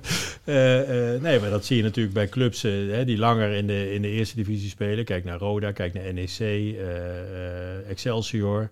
Nou, die is helemaal vergelijkbaar misschien. Eh, eh, de Graafschap een paar jaar, Cambuur een paar jaar. En, naarmate je langer in de eerste divisie ja, dan moet je steeds meer tering naar de nering zetten. En dat, dat moet NAC ook. Maar jongens, laten we wel wezen. nou ja, even ervan uit. Nou nee, we gaan dit jaar nog steeds promoveren. aanstaande woensdag. Laten we het daar maar even bouwen dan voor het gemak. Mocht het onverhoopt dan toch niet gebeuren, dan hebben we nog een, een herkansing in de, in de play-offs. We gaan niet eh, in een hoekje zitten huilen als het uiteindelijk sportief niet lukt. Ik ga, wel, ik ga er wel eh, in een hoekje zitten huilen omdat ik er doodziek van ben. Maar eh, goed, dan moet ik me op een gegeven moment herpakken en jullie ook. Dan gaan wij vol vertrouwen het nieuwe seizoen in. En eh, eh, ehm, eh, ja, ik heb, er, ik heb er wel vertrouwen in dat er volgend jaar een, een ijzersterke selectie staat, als ik heel eerlijk ben. Maar je Alleen, je bent, er komen weer twee ploegen bij uit de, uit de, uit de eredivisie. Wat, eh, wat hebben die voor financiële buffer? Wat, wat gaan die doen? Die hebben nog een vangnetje van, van tv-geld. Hè? Dus die hebben wat dat betreft financieel nog een klein voorsprongetje. Maar die gaan veel minder seizoenkaarten verkopen. Maar we hebben toch in principe niet heel veel knoppen meer om aan te draaien eh, op het moment dat we langer in de keukenkampioen zitten. Want je zegt de kantoororganisatie, ja goed, je zou een Alex buiten kunnen zetten, maar da- daar kun je ook, weet je, dat gaat ook geen miljoen opleveren. Nou, Eh, dat, nee, maar ik bedoel, eh, we hebben natuurlijk al een redelijk uitgeklede organisatie en we hebben het is niet meer van ons. We hebben niet heel veel ja, Nee. zaken om geld mee te kunnen genereren. nee, dat klopt. Maar wij, wij, kunnen, wij kunnen wel draaien op een KKD-huishouding. Alleen is het dan...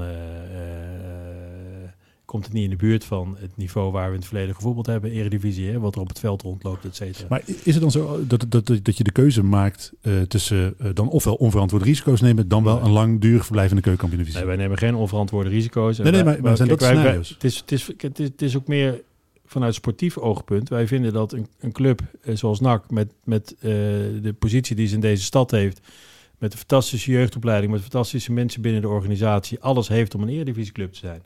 Eh, dat, is, dat is de voornaamste reden dat wij vinden dat we in de eredivisie thuis horen. Dat er daarnaast ook nog een financiële component is. Ja, klopt, dat speelt mee. Maar het is veel meer gedreven vanuit financieel perspectief, of van, vanuit sportief perspectief dan vanuit financieel perspectief. Maar is het dan toch zo dat Het je... is niet zo dat, dat als wij niet promoveren volgend jaar, hè, even om dan echt, echt even te gaan Ja. doen denken, eh, dat, dat we dan eh, ten dode zijn opgeschreven. Of ik weet niet hoe je het net zei. Maar, maar dat is wel altijd het verhaal wat ik gehoord heb van, van voorgangers eh, op jouw positie. Ja. Eh, Justin Goedzee zei bijvoorbeeld altijd, ja, de keukenkampioen-divisie, dat kunnen wij een paar jaar overleven. Maar dan houdt het echt op. Dan Ja. is het gewoon klaar. Dan, Ja. dan is het over en sluiten. ja, en, en dan? Ja, dan zijn wij failliet. Ja. Ja, ja goed, dan, bestaan, dan houden we op te bestaan. Dan. Nou ja, dan, dan, moet, dan moet er wel nog veel meer gebeuren. Kijk, in theorie kan dat. Want eh, stel je voor dat je niet promoveert en ineens heb je nog maar 3000 seizoenkaarthouders, noem eens even wat. Ja, dan hakt dat er wel flink in. Of sponsoren die afhaken en een shirtsponsor die stopt. En eh, als dat allemaal zou gebeuren, een beetje de wet van Murphy, zeg maar. Maar dat, eh, dat, dat is natuurlijk. eh, daarom is het ook zo belangrijk dat we ook blijven investeren in, in, in, in voetbal. Dat is waarvoor je naar het stadion komt. Want als het allemaal grijze muizen zijn, zou ik ook niet meer komen. Maar ben je iemand die, want we hebben natuurlijk in januari een brief jou gehad met een tienjarige perspectief. Is het dan ook zo dat je, ja, laten we zeggen, de, de, de achterkant van, dat, eh, van die brief, ook een tienjarige perspectief als het fout gaat, eh, dat je daar scenario's voor maakt? Maar hoe bedoel je als het fout gaat? Nou ja, op het moment dat we niet promoveren, eh, dat we weer niet promoveren, dat het geld op is. Eh, dat er, ja, weet je, het, het scenario wat, wat Justin Goedzee mij altijd verteld heeft. Ja. Dat we gewoon ophouden te bestaan. Dat het Ja. klaar is. Dat ik geen club meer heb, dat ik naar Baronie moet. Hij wil heel graag gerustgesteld worden. dat is het eigenlijk. Eh, ik niet alleen. Het is, eh, Nee, het Ja, is wel serieus is, dat iets leeft om. Het heeft, te ma- het heeft te maken met het feit dat ik het moeilijk kan plaatsen in deze periode. Want ik, ik kan me ik, Nee, maar ik verhaal kan heel er goed mee, voorstellen. Kijk, eh, tuurlijk, ik kan allerlei doemscenario's creëren. Ik moet ervoor zorgen dat we niet in een doemscenario terechtkomen. Of ik, wij met elkaar moeten zorgen dat we niet in een doemscenario terechtkomen. Dat betekent dat wij, wat we, we doen wat we kunnen doen. Zorgen dat we de beste mensen binnen de organisatie hebben. We hebben weer mensen aangenomen. eh, eh, dat we uiteindelijk met die mensen zorgen dat we een evenwichtige en eh, goed uitgebalanceerde en de beste selectie hebben van, eh, van, eh, van de league. Waarmee we eh, alle kansen in eigen hand hebben om te promoveren. Dat is wat ik kan doen. Lukt dat niet, nou ja, dan, eh, eh, dan zullen we vervolgens onze doelen misschien wel moeten bijstellen eh naar jaar twee of naar drie en ja, naar jaar vijf.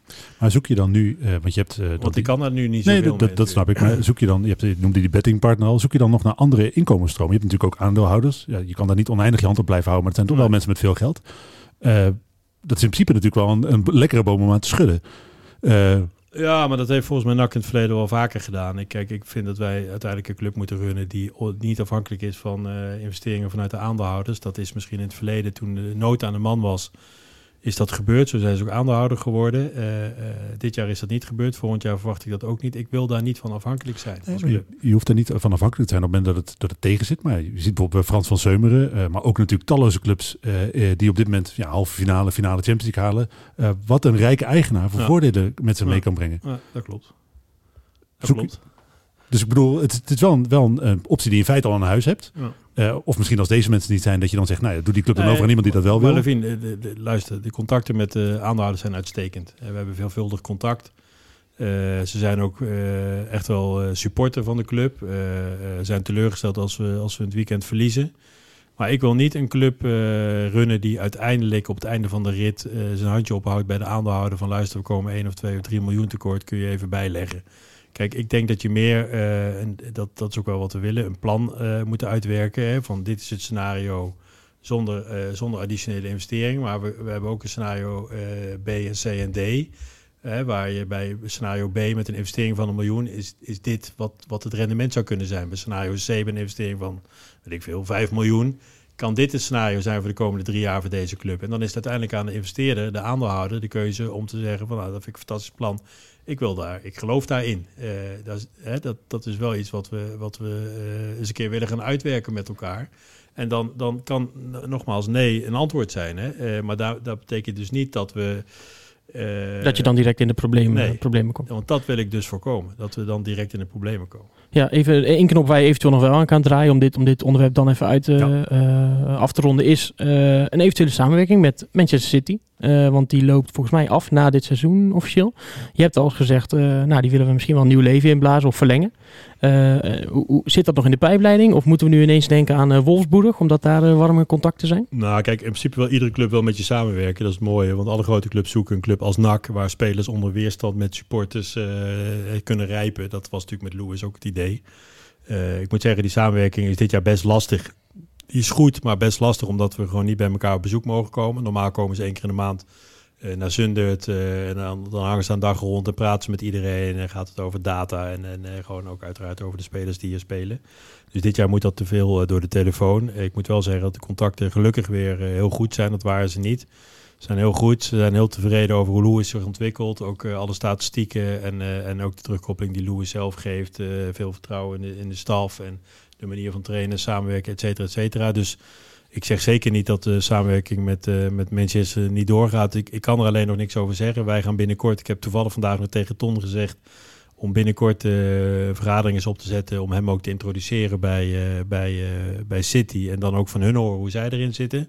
Ze hebben natuurlijk Frankrijk een club vrij recent overgenomen. En ze hebben Lommel vorig jaar overgenomen. Om voornamelijk fiscale redenen is dat voor hun veel aantrekkelijker dan, dan een Nederlandse club. Hè? Omdat je hier natuurlijk met EU, non-EU salaris en weet ik wat allemaal zit. Wat in België toch wat, wat anders is georganiseerd dan in Nederland. Maar ja, kijk, in zoverre mijn gevoel zeg maar, in ieder geval ook wat ik van hun terug hoor, is dat, dat, dat zij in de basis wel heel tevreden zijn. En wij ook. Alleen, kijk, ik vind wel eh, als er hier spelers komen, of het nou van City is of van Wolfsburg of welke club dan ook, het moeten wel spelers zijn die, die echt daadwerkelijk iets toevoegen. Dus het moeten geen spelers zijn die ontwikkeling van eigen spelers in de weg staan. Het moeten spelers zijn die echt wel verder zijn. En in principe hier komen om ook echt, echt uh, uh, NAC beter te maken. Nou, in het verleden hebben we een aantal jaren gehad waar dat ook echt, echt met een aantal spelers ook echt serieus gelukt is. Ik moet zeggen, als ik naar Louis kijk, ben ik altijd wel onder de indruk als ik zie hoe oud dat manneke is. Die is een eentje voor het eerst op kamers woont in, uh, in de stad. Waar, ja, best lastige tijd gehad volgens ja, mij ook. lastige tijd, eenzaam, mocht met kerst zijn eigen familie niet eens ontvangen. Mocht niet terug naar, naar Engeland. Dus die hebben bij de teammanager thuis uitgenodigd uh, voor het eten, et cetera.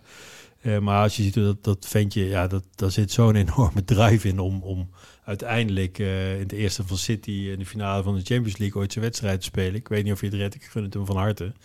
Maar uh, ik vind het wel mooi om te zien. Je ziet wel dat zo'n jongen echt al eh, dat hij is opgeleid in, in, in, een harde maatschappij. Hè? In, een club waar, ja, daar ben je gewoon een nummertje. En dan moet je maar zien of, je, of je komt bovendrijven. Dan word je niet in de watten gelegd, kan ik je vertellen. Het is echt, echt qua mentaliteit ja, gewoon een mooi ventje om te zien. Ongeacht of de samenwerking doorgaat, lijkt het of hij ook wel redelijk onhoudbaar is dan voor NAC. Nou, dat weet ik niet. Tenzij we promoveren. Dat weet, ja, nou, dat zal denk ik wel helpen. Uh, ik heb natuurlijk voorzichtig die vraag al een keer aan ze gesteld. Of Louis eventueel nog een tweede jaar bij uh, NAC... Uh, Want zijn contract op toch af, of niet? Bij City? Ja. Ehm, volgens mij niet. Nee. Ja, dat zegt, heeft Transfermarkt verkeerde informatie. Ja, ik moet zeggen dat ik dat eigenlijk niet eens weet. Maar ik denk dat... Nou, dat weet ik, dat weet ik niet. De week, week was zeg ik denk wel dat ze met doorgaan. Maar dat, dat, is niet aan mij om, dat, om daar iets over te zeggen. Dat weet ik ook echt niet. Uh, maar goed, uh, ja, ja, ik vind het wel een hele waardevolle speler waar wij uh, toch al bij heel veel wedstrijden veel plezier van hebben. Maar dan, dan los van Louis, ja. samenwerkingsverbanden blijven voor de toekomst een reële optie voor NAC? Nou, als het interessant is voor NAC. Wat ik net zei, alle clubs willen met je samenwerken. Hè. Als, ik, morgen bel met, met Juventus of AC Milan of met Real Madrid, iedereen wil samenwerken. Want die clubs die hebben 100 spelers en die moeten gewoon spelen, klaar. En interessant voor NAC is niet alleen maar de C-keus, misschien financieel wat dan overhouden als ze verkocht ja. worden. Eigenlijk onder dezelfde voorwaarden waarin ja, je nu mee werkt. Gewoon proberen zakelijk afspraken te maken. Luister, het moet voor onze toevoeging zijn, of uh, kwalitatieve toevoeging zijn. En het moet een speler zijn dat als die zich na, na NAC verder ontwikkelt, dan moet NAC daar op een of andere manier financieel profijt van hebben. En heeft Don dan al wel uh, een balletje opgegooid van ik zal eens bellen met, uh, met de Oosterburen? Nee, oh, met de Wolfsburg. Ja. Uh, nou, daar heeft hij heel veel contact mee. En volgens mij lopen daar ook genoeg spelers rond bij de onder 23 bijvoorbeeld. Die, stoppen ze mee, hè? Daar stoppen ze mee, ja. Maar die, die ook niet direct dadelijk allemaal... Die, zitten, die spelen niet allemaal volgend jaar het eerste van Wolfsburg. Uh, Allemaal jeugdinternationals. Ik heb toevallig die selectie deze week door. Ja, ja, Ton kent natuurlijk uh, door en ja. door. Dus uh, ja, die contacten zijn uitstekend. Dus het zou best kunnen dat er uiteindelijk iets uitkomt. Als we naar het meerjarenperspectief kijken. Um, Zo'n samenwerkingsverband, ja, daar ben je toch uiteindelijk de, de ondergeschikte van twee clubs. Uh, vind je dat bij uh, een club als NAC überhaupt passen, zo'n zo'n samenwerkingsband, een satellietclub zijn in uh, meer of mindere mate? Ja, maar ik zie ons niet als satellietclub. Dat vind ik echt wat anders. Wij zijn niet afhankelijk van, van welke club dan ook.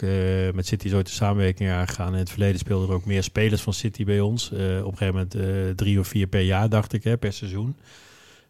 ja, dat, dat, dat kan interessant zijn, maar het gaat er een beetje om wat de filosofie is die erachter zit. En als je alleen maar er bent om eigenlijk de, de andere partij te pleasen, ja, dan ben je bij NAC, vind ik, aan het verkeerde adres. Wij maken onze eigen keuzes. Uh, uh, je moet passen binnen onze club ook qua karakter en ja, qua, eh, hoe zeg je, qua, qua persoon. Eh, niet iedereen past bij NAC. Dat eh, heb ik het afgelopen jaar ook wel geleerd. Uh, uh, David Lou is steeds een mooi voorbeeld. Die vind ik echt heel goed bij NAC passen qua persoonlijkheid.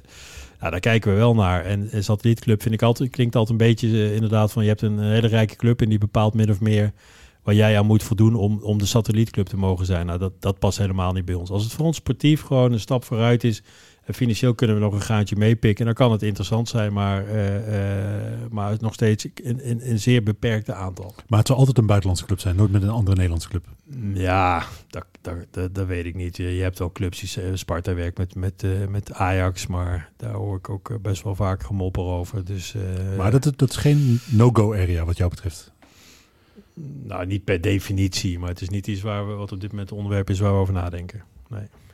We willen kijken even het volgende onderwerp uh, aanstippen. En dat is een beetje het, het wijgevoel. De, de, supporters en de club samen als één, uh, één optrekken. Er is natuurlijk best wel veel gebeurd de afgelopen, afgelopen periode. zeker als je kijkt naar eigenlijk de graafschap thuis. Ja, hoe kijk je nu, nu de storm een klein beetje is gaan liggen terug op heel die, heel die periode?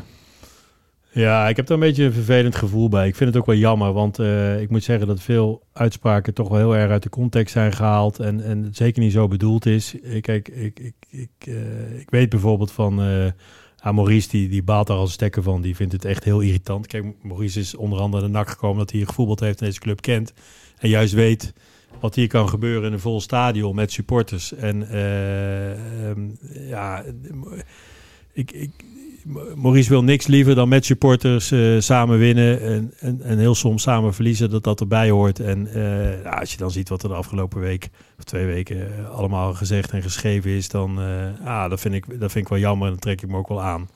Omdat dat absoluut, wat ik net zei, een beetje uit de verband is gerukt, zo absoluut niet bedoeld is, maar af en toe ook wel dingen heel erg zijn aangedikt die, die, niet, gezegd, die niet gezegd zijn, misschien zelfs. En ja, dat wij gevoel, dat, dat, dat vinden wij, eh, dat is misschien flauw om te zeggen, maar dat vinden we het allerbelangrijkste bij NAC. Uh, dus daarom uh, ja, is het heel vervelend dat dat, dat dat zo allemaal naar buiten is gekomen. En, Want er zijn, eigenlijk, er zijn eigenlijk twee grote conflicten, zeg maar, om het zo even te noemen, hè, geweest. Dan heb je natuurlijk eerst na de wedstrijd uh, tegen de graafschap, eigenlijk na de podcast van, uh, uh, van Peek bij Benen Stem, is er gezegd van ja, er is zoveel negativiteit rondom die club. Ja, net ik, nadat je hier met... Kan ik woord letterlijk voorlezen. Oh, ja. alles rondom NAC is momenteel negatief vanuit de pers, vanuit een deel van de supporters. Dan heb je ook nog de vijfde kolonne en oudspelers van NAC die zich roeren. Maar we staan wel gewoon derde. Ik snap dat niet. Alsof de laatste tien jaar naar Barcelona hebben gekeken. Maar dat, je zegt, dat, het is uit zijn verband druk, maar hij noemt daar toch ook specifiek de supporters? Ja, kijk, ik wist niet, ik weet ook niet of het, A, weet ik niet of het zo letterlijk gezegd is, dat is één. Uh, uh, maar Maurice is de eerste die zegt dat hij naar NAC is gekomen vanwege de supporters. Nou, misschien is het een ongelukkige uitspraak. Volgens mij is die later ook trouwens genuanceerd, dacht ik. Rondom Ajax speelden wij toen uh, uitwedstrijd. Want toen was het volgens mij een item, was dat wedstrijd na de graafschap Ajax ja. uit. Ja, dus toen speelde dat De wedstrijddag is het nog, heeft hij nog toelichting gegeven nou, alsnog, maar het, stond, het, stond, volgens mij echt anders in de krant dan hoe het gezegd is. Maar nogmaals, uh, ik ben er niet bij geweest. Dus, uh, maar het, is wel, het, is wel, het stuk is wel herschreven, dus er zal wel reden voor zijn, denk ik dan. Uh, tuurlijk voelt Maurice dat wij, nou niet Maurice, wij allemaal. luister, zonder supporters kunnen we je toch ook wel opdoeken. Uh, het is misschien heel makkelijk om hier te zeggen hoor, maar er is echt helemaal niemand hier die bij NAC denkt van nou die sporters dat is een andere groep, daar doen we het niet voor, we doen het voor onszelf. Helemaal niemand. Uh, sterker nog, ik denk dat het, want we hebben ook natuurlijk het interview met Lex gehad, wat ook heel erg uit zijn verband is gerukt. Lex wil niks liever dan hier met de supporters een overwinning vieren. Uh, en en wij staan iedere week, week in, week uit in een leeg stadion te voetballen, waar we helemaal geen feedback krijgen. En op, social media natuurlijk na een slechte wedstrijd iedereen losgaat. Dat is al vervelend genoeg. Nou, begrijp ik ook nog. Dat is best wel lastig om dat allemaal, uh, om, om, om, ja, om die interactie zeg maar op een goede manier uh, te voeren met je, je achterban. Ja, je noemt dan wel even die, die feedback. Van, ja, die, die krijg je dan wel uh, nu via andere kanalen, ja. niet in het stadion. De, eigenlijk bij allebei de situaties heb ik als, goed, als ik het goed zeg, en anders moet je me corrigeren, vanuit ook bij de Binnenstem podcast gehoord dat je in eerste instantie zegt, ja, het is jammer dat nu een heel klein deel van de supporters, als we het even over die Ibiza-gate hebben bijvoorbeeld, uh, het um, ja, eigenlijk zo'n negatief beeld rondom dit. En eigenlijk zijn de 95% van de supporters, die, ja, die interesseert het niet. Maar dan, dan, dan staan de voelsprieten misschien toch ook niet helemaal goed. Want ik denk dat dat wel degelijk heel erg heeft gespeeld onder de supporters. Nou, zo, ik weet niet wie dat zo gezegd heeft. Uh, ik niet in ieder geval, als je daarop doelt. uh, want dat wordt dan een beetje uit zijn verband gerukt. Kijk, ik heb wel... Kijk, op Twitter heb je eh, een hele kleine groep, die zijn er ook actief. Levine is er een van. eh, De ja, nuance zelf. hè. Nee, maar ik, ik weet inmiddels gewoon wie er... Wie er eh, we kennen allemaal de namen, zeg maar. Dat, Absoluut. Ik, ik heb gezegd, dat is een heel klein groepje. Dus en het is heel lastig om met iedereen te communiceren. Terwijl ik weet, als ik op Twitter wat doe... Ik weet precies van wie ik een, een reactie krijg. Of die nou positief of negatief is. En dat vind ik ook het leuke aan Twitter. Ik, ben, ik probeer altijd heel toegankelijk te zijn hè, op Twitter. En ja, als, als, als het kloot is, is het kloot. Ik bedoel, kan ik, kan ik hoog of laag gaan springen. Maar dan ga ik echt niet roepen dat, dat het fantastisch was.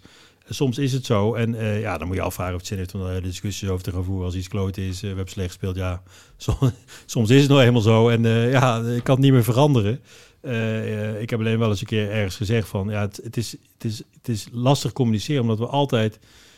contact hebben met dezelfde volgers en we niet zo goed weten wat er onder alle andere volgers leeft. Kijk, ik weet heus wel hè, dat ik vind juist het mooie aan NAC, dat heb ik ook gezien met die vlaggenactie. Ik ben heel de dag eh, onderweg geweest. Ik heb bij heel veel mensen eh, eh, bij de voordeur hele gesprekken gevoerd. NAC leeft enorm. En er is echt niemand volgens mij in deze stad die roept, die hoopt dat het slecht gaat met NAC. Echt helemaal niemand. En zij willen gewoon dat er herkenbaar voetbal gespeeld wordt, wat dat dan ook betekent. En ze willen gewoon dat, dat iedereen hier beseft dat die stad achter de club staat. En dan is het ook wel lekker om te horen dat de club zich dat beseft. Nou, dat besef ik me echt als geen ander, kan je vertellen. Dat een keer, eh, eh, eh, ik ga niks goed praten by the way, hè, maar ik kan, me, ik kan me best wel een keer voorstellen dat als je na afloop een wedstrijd hebt gespeeld, even los van of die goed of slecht was, en je krijgt steeds, steeds iedere week dezelfde vraag in een bepaalde hoek, dat je op een gegeven moment wel eens denkt van jeetje mina, gaan we het ook nog een keer over de wedstrijd hebben of over een ander onderwerp of wat dan ook. Ik zeg niet dat het goed is, maar ik snap wel dat het, dat het een keer eh, kan gebeuren. Dat er op een gegeven moment een bepaalde irritatie ontstaat. Nou ja, goed, dat hebben we bij Lex gezien. Dat heeft hij ook wel de week daarna op ons eigen kanaal ook wel uitgelegd. Dat het, dat het totaal niet de boodschap is die hij eh, heeft geprobeerd eh, naar buiten te brengen. Want hij wil juist iedere week presteren en zorgen dat NAC de punten pakt. eh, maar dat hij uiteindelijk, ja, kritiek of niet, hij moet gewoon iedere week presteren. En eh, of ze nou tevreden zijn over het spel of niet. Hij zegt, ja, ik moet gewoon iedere week presteren. Dus ja, ik kan daar niet zoveel mee. Dat is eigenlijk wat hij, wat hij wilde zeggen. Ja, en, en nogmaals, eh, het verhaal van Maurice. Het was, eh, ja, het ik, ik vond het wel twee hele vervelende weken. Ja, dat, eh, Nou, het, het gebeurt natuurlijk, je hebt natuurlijk een paar incidenten op rij. En je zegt, ja, een kleine groep en dan is het wat negatief. Maar het voelde wel een beetje alsof je eigenlijk drie weken lang met een emmertje door Breda aan rennen was. Om overal kleine vuurtjes te doven. In plaats van het aan de, voor, aan de voorkant goed te communiceren. Mm, nou, wat communiceren? Nou, bijvoorbeeld eh, eh, als we het hebben over Maurice Stijn. eh, actieve communicatie daarin.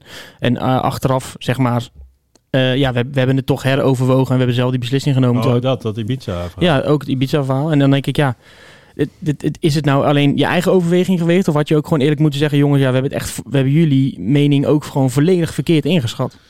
Nou ja, luister, eh, je, hebt, je hebt gemerkt, want je, je, je noemt het zelf ook. We hebben uiteindelijk eh, onze keu- ons, ons, ons, ons besluit eh, aangepast, heroverwogen. Dat, Op basis van... dat, dat doen we niet zomaar. nee, oké. Eh, maar dat mis ik dan wel bijvoorbeeld in de communicatie. Van ja, oké jongens, we hebben zoveel signalen van jullie gehad. Misschien hebben we dit nou, wel verkeerd stond- ingeschat. Volgens mij eh, stond dat letterlijk in het bericht. Hè? Op basis van eh, de reacties hebben we ons besluit overwogen. Ja, ik weet niet hoe het stond, maar dat was in ieder geval de boodschap. Hoe het er letterlijk stond, weet ik even niet meer. Dat weet Alex misschien beter dan ik. Kijk, het, kijk er, zijn, er zijn twee dingen. Het, het is eerst het besluit om... om van, ik wilde het er eigenlijk vandaag niet meer over hebben, maar ik kon het komen niet helemaal.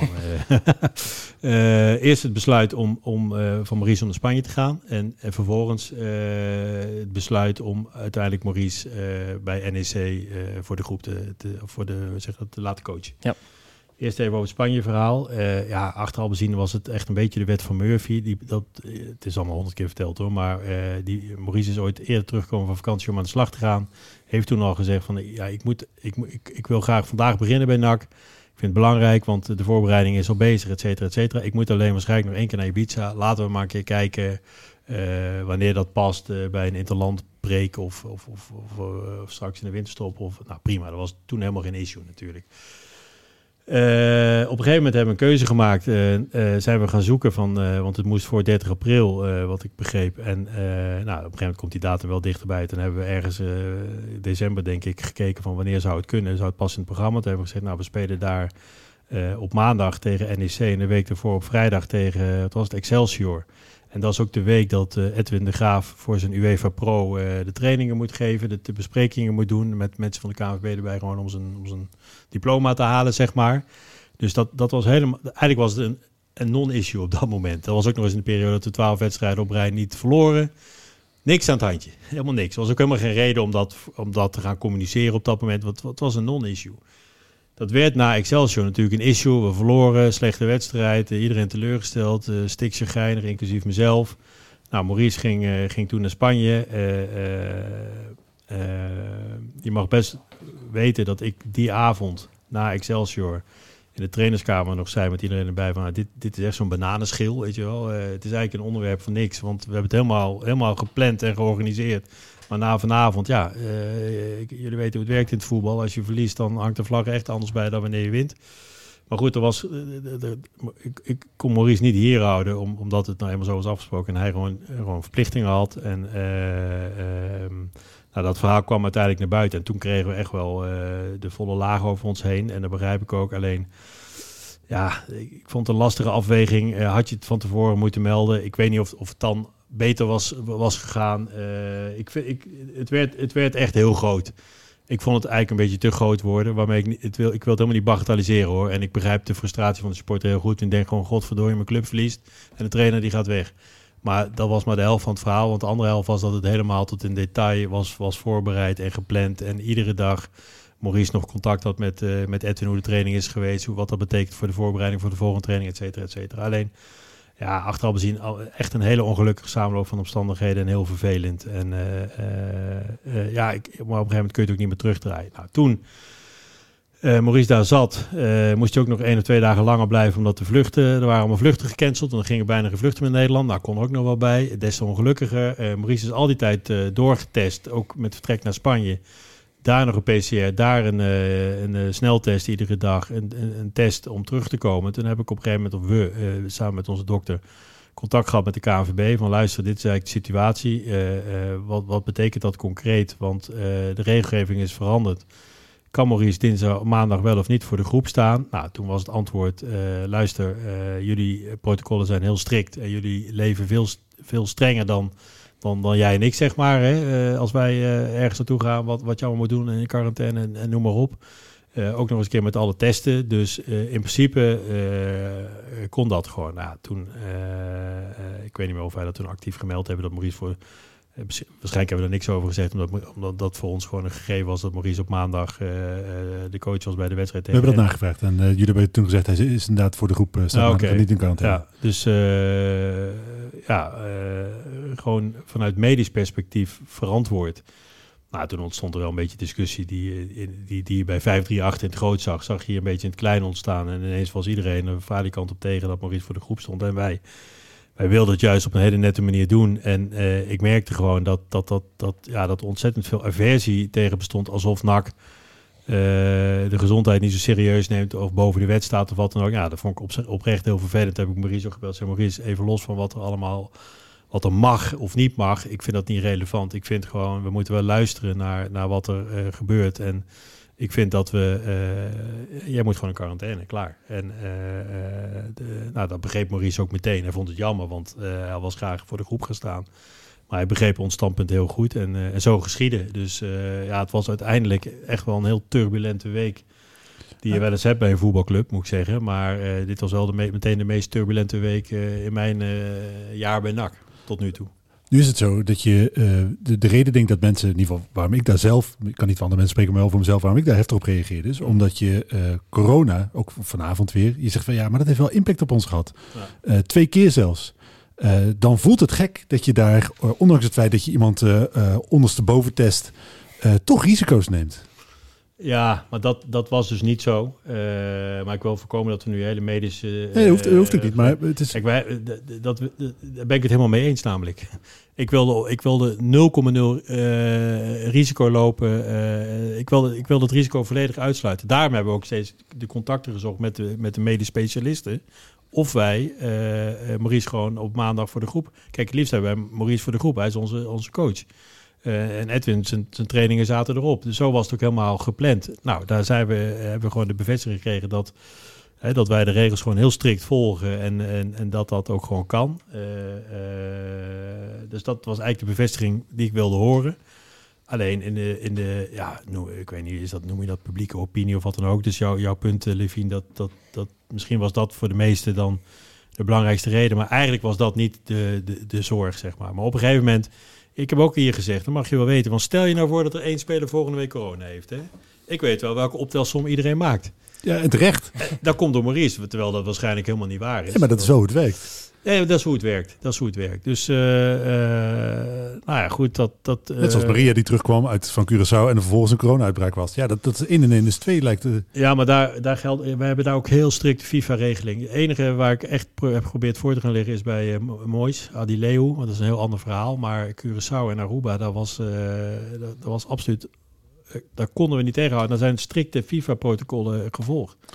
Maar als we dan. Uh, en overigens kwam dat die besmetting. Uh, je, kunt, je kunt niet alles tot achter de komma herleiden. Hè, maar dat had echt niks met Maria te maken. Als er dan. Uh, goed, de, die situatie gebeurt. Ehm, het is zo dat, dat Stijn geeft uiteindelijk. nadat hij weer voor de groep staat. een interview. hij zegt daar. eigenlijk. Ja, het voelt voor mij er ook wel een beetje alsof mensen een stok gevonden hadden om, om mee te slaan. Uh, hij, hij, wat mij daar opviel uh, in dat interview is hij trekt daar, en dat vind ik wel persoonlijk een beetje een, een rode, lijn, een rode draad dit seizoen. Uh, hij legt, hij kijkt naar, altijd naar buiten op het moment dat hij een antwoord geeft. En is zelden zelfreflectief in mijn optiek. In ieder geval niet in interviews, misschien wel binnen kamers. Ja. Maar in interviews is, is hij dat niet. Hoe kijk jij daarnaar? Nou, ik, ik, luister niet alle interviews, moet ik zeggen. Uh, ja, kijk, ik, die van ons nou goed hoor, die kan je wat teruglezen. ik weet dat, uh, nou, ik weet gewoon dat Maurice er heel erg van baalt van de hele situatie. Misschien was hij ook wel uh, een beetje murf daar, daardoor, door alles wat er naar buiten is gekomen. Het was op een gegeven moment ook best wel hard, echt hard, vond ik, wat er allemaal gezegd en geschreven werd. Beetje, misschien zelfs wel een beetje te hard. maar goed, iedereen heeft zijn vrijheid om te zeggen en te doen wat hij wil. En ja, ik denk dat hij juist heel erg daarvan geschrokken is. En uh, misschien daarom die reactie heeft gegeven. Dat weet ik. Moet je gewoon eens aan hem vragen. Uh, nodig hem een keer uit voor de podcast, want doet hij echt graag hoor. Dat, uh... Nou ja, dan misschien... nou ja, goed, je zegt, ik, ik, ik luister niet alle interviews. dit interview misschien buiten beschouwing gelaten. maar toch, dat, dat, die, die zelfreflectie, zie, zie, je dat bij hem voldoende in zijn publieke optredens? Ja, ik vind Maurice een uitstekende trainer. Die ja, maar daar gaat het niet om. Het nou gaat ja, om wel, want, want dit is onderdeel van zijn vak. En kijk, een trainer moet in principe ook naar een verliespartij, dat doet hij namelijk ook altijd, uh, zijn verhaal vertellen. Alleen je moet toch maar eens terugluisteren naar de vraagstelling die hij altijd krijgt. Uh, ja, dat is af en toe ook wel. Ik, ik, praat het niet goed, hè, maar af en toe ook wel te veel en te vaak over, hetzelfde onderwerp. En op een gegeven moment wil je ook gewoon over de wedstrijd praten die je net gecoacht hebt. Of het goed of slecht was. En Maurice is volgens mij de eerste die toegeeft het slecht was. En, en ook als hij het niet goed heeft gedaan, geeft hij dat echt wel toe hoor. Wat dan nog meer opvalt in dat interview, is dat hij twee keer of drie keer uit, expliciet naar Lokhoff wijst. Lokhoff was ook weg. Um, dat viel me op, ook omdat Lokhoff in zijn interview zegt, ja goed, ik was niet bij deze beslissing betrokken geweest. Mm hoe nou, moet dat van... was meer om de regel. Kijk, ik heb Maurice begreep op een gegeven moment oprecht de regel niet meer. Zei, waarom moet ik nou in quarantaine? En iemand die, het had niet, niks met Ton Lokhoff te maken, maar iemand die uit Duitsland komt, die hoeft niet in quarantaine. En uit Spanje moet wel in quarantaine. Hoe zit het nou precies? Ja, maar nou, kijk, Maurice frustratie zat er gewoon in. Die wilde gewoon heel graag, waarschijnlijk ook om iedereen het zijn ongelijk te laten zien. Maandag gewoon als coach voor die groep staan in Nijmegen die wedstrijd winnen en dan een streep eronder. Dat denk ik dat hij er zo in zat. Dus uh, hij, vond er, hij vond het een beetje willekeur. Uh. Maar dat vind ik makkelijk. Want op het moment dat, dat zo'n situatie zich morgen bij ons voordoet, dan gaan wij met z'n allen bij elkaar zitten. Dan stemmen wij de communicatie af. Ja. Uh, dan gaat het niet gebeuren dat een van onze jongens zegt, ja, maar Levine is ook weg geweest. En het gaat niet gebeuren dat, dat Thijs zegt, ja, ik was niet bij deze beslissing betrokken geweest. Nee. Dat zijn toch zaken die je als organisatie managt? Ja, maar waarom is dat dan in dit geval niet gebeurd? Want het zijn, het zijn twee werknemers die elkaar eigenlijk voor de bus gooien. Uh, Ton Lokhoff zegt, dit was niet mijn pakje Jan, dus dit is buiten me omgebeurd. En Maurice zegt, ja hoor eens even, ik heb dan misschien de rails overtreden, maar daar zit er nog één. Nee, maar kijk, het is, het is, helemaal niet buiten iemand omgebeurd. Het is alleen al afgesproken voordat Tony überhaupt was. En Ton is geïnformeerd toen hij hier zat dat, dat, uh, dat Maurice op een gegeven moment de week weg was. Dat was ook helemaal geen issue. Uh, dat, dat zei Ton ook, hè, want uh, luister, we zijn toch niet afhankelijk van één iemand ter voorbereiding op de volgende wedstrijd. We hebben een uitstekende staf. Nou, klaar. Dus, dus alleen hij is niet betrokken geweest bij het besluit om hem een keer naar Spanje af te laten reizen. Omdat dat, wat ik net al zei, ergens in december uit mijn hoofd hoor, ik weet niet precies, is ooit die week gekozen omdat dat dan goed uitkwam. En that's it. En ja, weet je... Nee, maar kom, uh, Matthijs, jij weet toch ook wel dat uh, uh, Lokhoff is een ervaren man in de voetbalwereld. Uh, Maurice Stijn is een ervaren man in de voetbalwereld. Jij zelf bent een ervaren man in de voetbalwereld. Het voelt voor mij als toevallig, of iets te toevallig, dat, dat mensen dit over elkaar in mediaoptredens zeggen. Zij weten toch wat de impact van dat soort uitspraken is? Ja, maar ik, ik, misschien wordt het wel groter gemaakt dan het is. Het was volgens mij, omdat... Ik zou, Nou, misschien ik ook niet. zou terug moeten luisteren, maar eh, nou ja, mijn beleving wel, want het speelt verder helemaal niet intern. Dus eh, eh, ik denk dat, volgens mij, Maurice heeft er een paar keer mij gevraagd, ik, ik snap er niks meer van, ik mag niet. En als je in Duitsland geweest bent, mag je wel eh, gewoon je, je mengen onder, de, onder, de, onder je collega's, zeg maar. En hoe zit dat nou precies? Maar Op zegt, zich is het oké dat hij dat aan jou vraagt natuurlijk. Ja, Maar moet hij dat dan naar buiten vervolgens ook? Nee, ja, misschien niet. Maar goed, ik vind dat we het nu ook al heel lang over... Volgens mij is alles echt wel over gezegd en eh, daar zit echt niks achter. En eh, ik denk dat de frustratie ook echt wel eh, groot Ah, was. oké, maar de- En- de reden en, dat- eh, misschien heeft hij een emotie dan eh, zich onhandig uitgedrukt. Dat, dat zou best kunnen. Ah, de, de reden dat ik daarop doorga is omdat het, het zegt voor mij iets. Want ik heb natuurlijk, ik kijk niet elke dag hier op de werkvloer mee, wat voor iedereen beter is. Ehm, eh, maar het, er ontstaat wel een beeld eh, voor de- mij als eh, buitenstaander dat er toch spanning op een relatie zit. Want ik zou, ik kijk dan naar mezelf, hoe zou, wanneer zou ik zo'n interview geven? Ik zou zo'n interview alleen geven op het moment dat het niet lekker loopt met een collega van mij. Dan zou ik hem erbij betrekken. Ja. Dan zou ik die, wat ik zeg, voor de bus gooien. Nou ja, goed, dat speelt in ieder geval helemaal niet. En we, wij zijn heel erg bezig met, waar we het in het begin van deze podcast over spraken, namelijk de kansen van NAC om te promoveren. En wij doen er op dit moment alles aan als club om, eh, om eh, ons werk goed te doen, om die kansen te maximaliseren. Dat is waar we mee bezig zijn. Hier zijn we echt niet mee bezig. Maar is het dan zo dat, dat jullie, eh, dat het hier echt altijd koek en ijs? Nee, natuurlijk niet. Gelukkig niet, maar vaak wel trouwens. Nee, maar luister, wij hebben regelmatig discussies, al zeker als het over voetbal gaat, omdat iedereen altijd, eh, hè, net zoals dat je in Nederland 18 miljoen bondscoaches hebt, heb je ze bij NAC op kleine schaal natuurlijk ook. hè. Of je nou eh, welke functie ook hebt. Iedereen weet hier altijd als we verliezen waar, waar het aan lag en hoe het anders had gemoeten. En als we winnen, dan eh, hebben, we, eh, dan, hebben, we, dan hebben we samen gewonnen, zeg maar. Maar je ziet niet eh, een breder spel, wat, wat nogmaals, ik zie, bezie dit vanaf de buitenkant, waarbij opeens Jeffrey van As een podcast bij, in de podcast van BNS Stem zit, omdat hij zichzelf uitnodigt, waar John Peek zichzelf uitnodigt in de podcast om een verhaal te doen, waar medewerkers ja, dingen over elkaar in de media zeggen, waarvan ik denk, die had je niet hoeven zeggen. Eh, daar ontstaat een beeld, eh, plus wat je verder op de achtergrond hoort, er ontstaat een beeld dat het niet per Ja. se eh, heel soepel loopt allemaal. Nou, maar dat is wel zo. Dat is echt zo. Dus misschien is dat beeld er, maar intern is dat absoluut niet zo. En nogmaals, wij zijn echt met andere dingen bezig. Maar, maar verklaar mij dan eens, wa- waarom gebeuren dit soort dingen dan? Eh, want nou, wat ik eh, net al een paar keer heb gezegd, ik vind dat je er erg lang over doorgaat. Eh, ik heb net al gezegd, dat omdat misschien, de antwoord niet bevredigend is. nou ja, maar dat gaat dan ook niet gebeuren. Ik zei al, misschien dat er wel wat frustratie in zat in de vraagstelling. Of in het feit dat hij niet voor de groep kon staan. Nee, nee, maar ik ik het breder dan maandag. ook. En alles wat daar, vergis je niet hè. Het ging al een week over het feit dat hij in Spanje zat. Ja, maar ik trek het breder. Dus op Ik een, zeg- gegeven moment, eh, op een gegeven moment kan ik me best voorstellen dat er wat irritatie ontstaat. nee, maar daarom zeg, ik- deze daarom zeg ik, we, pa- parkeren dat interview en kijken naar de bredere situatie. Waarbij nogmaals, John Peek zijn verhaal doet. Eh, Ik kan, me niet voor, kan me niet voorstellen dat het op jou geen enkele impact gehad heeft. Waar, waar eh, Jeffrey van As zijn verhaal doet. Toch duidelijk meer aan jouw kant staat dan John Peek. Dat, dat zijn toch, eh, eh, d- dat soort dingen gebeuren Ja, toch niet zomaar daar heb vanzelf? ik- Dat weet ik niet, daar ga ik niet over. Ik, wist niet, ik, ik, ik ken John Peek, heb ik één keer koffie mee gedronken. Die zit in de uitzending. En eh, vervolgens Jeffrey wordt volgens mij door BN uitgenodigd omdat we tegen Roda spelen. En Hij heeft zichzelf uitgenodigd. En heeft hij ook gezegd. En, Oké, en hij hier een verleden heeft en eh, eh, daarop wilde reageren. Ja, maar luister, dat, daar, daar, daar bemoei ik me toch ook helemaal niet mee.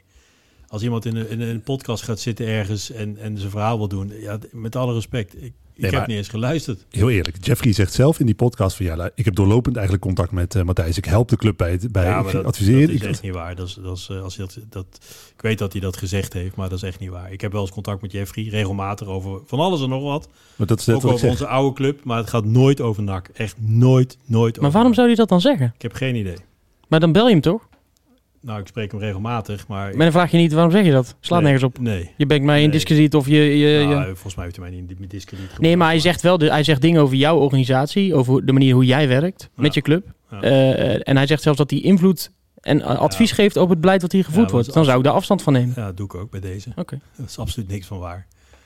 Eh NAC bemoeit, of NAC, eh, Jeffrey bemoeit zich echt helemaal niet met NAC. NAC is, heeft trouwens de handen vol aan Roda. En eh, we hebben wel eens contact gewoon met oud-collega's eh, over, over, eh, over het voetbal, meer in algemene zin. Maar ik heb nooit over Roda. En hij heeft echt met mij, misschien met anderen, maar mij nooit over NAC. Echt nooit. Hij, stuurt me alleen als wij slecht spelen, stuurt hij wel eens een appje, mijn man is waardeloze pot van jullie. Dat heeft hij wel eens gedaan eh, en dan reageer ik dan maar niet op. kan ik bij Rode iedere week doen.